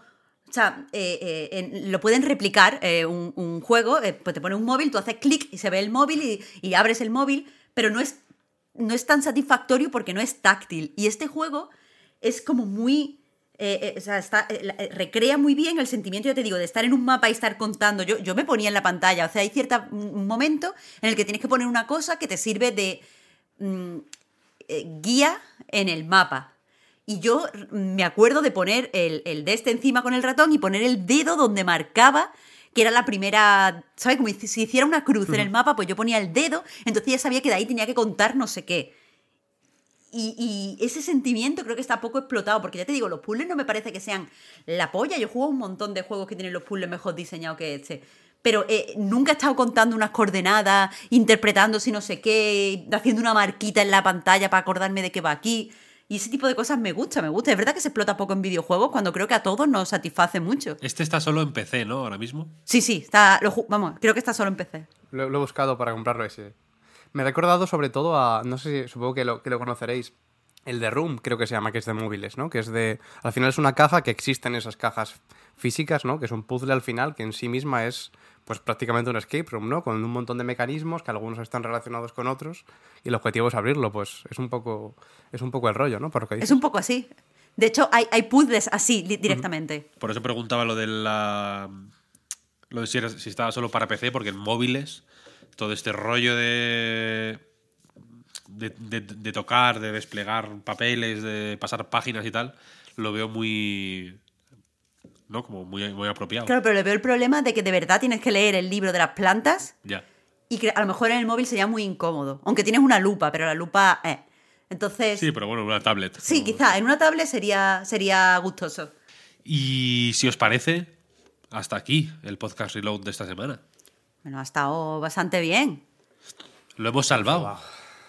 Hemos tardado cuatro días, pero lo hemos salvado. Te voy a confesar que tenía yo poca esperanza. No sabía si podíamos retomarlo. Pensaba que íbamos a tener que empezar desde el principio. No, no veía cómo íbamos a saltar. Pero lo hemos hecho bien. Víctor, lo ha hecho bien como presentador.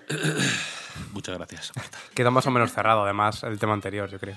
He decidido que ya que tengo mocos también voy a toser, voy a carraspear como hacen mis maestros de radiofónicos, que son los de Cowboys de medianoche.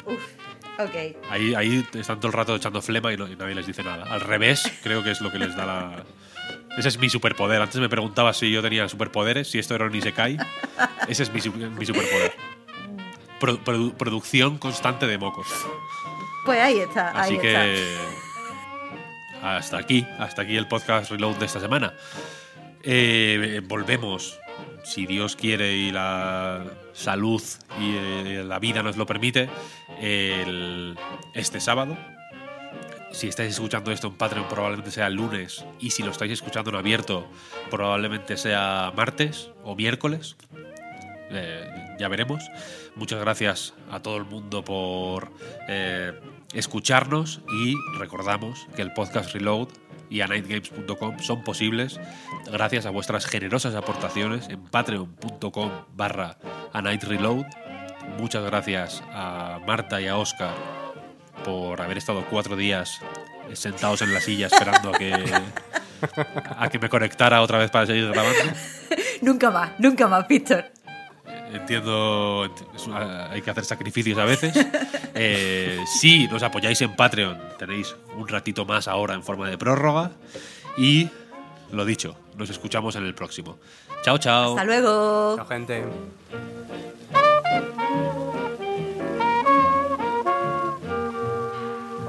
Víctor, escúchame, que sábado, si el viernes en directo. Normally, being a little extra can be a bit much, but when it comes to healthcare, it pays to be extra. And United Healthcare makes it easy with Health Protector Guard fixed indemnity insurance plans. Underwritten by Golden Rule Insurance Company, they supplement your primary plan, helping you manage out of pocket costs without the usual requirements and restrictions like deductibles and enrollment periods. So when it comes to covering your medical bills, you can feel good about being a little extra. Visit uh1.com to find the Health Protector Guard plan for you.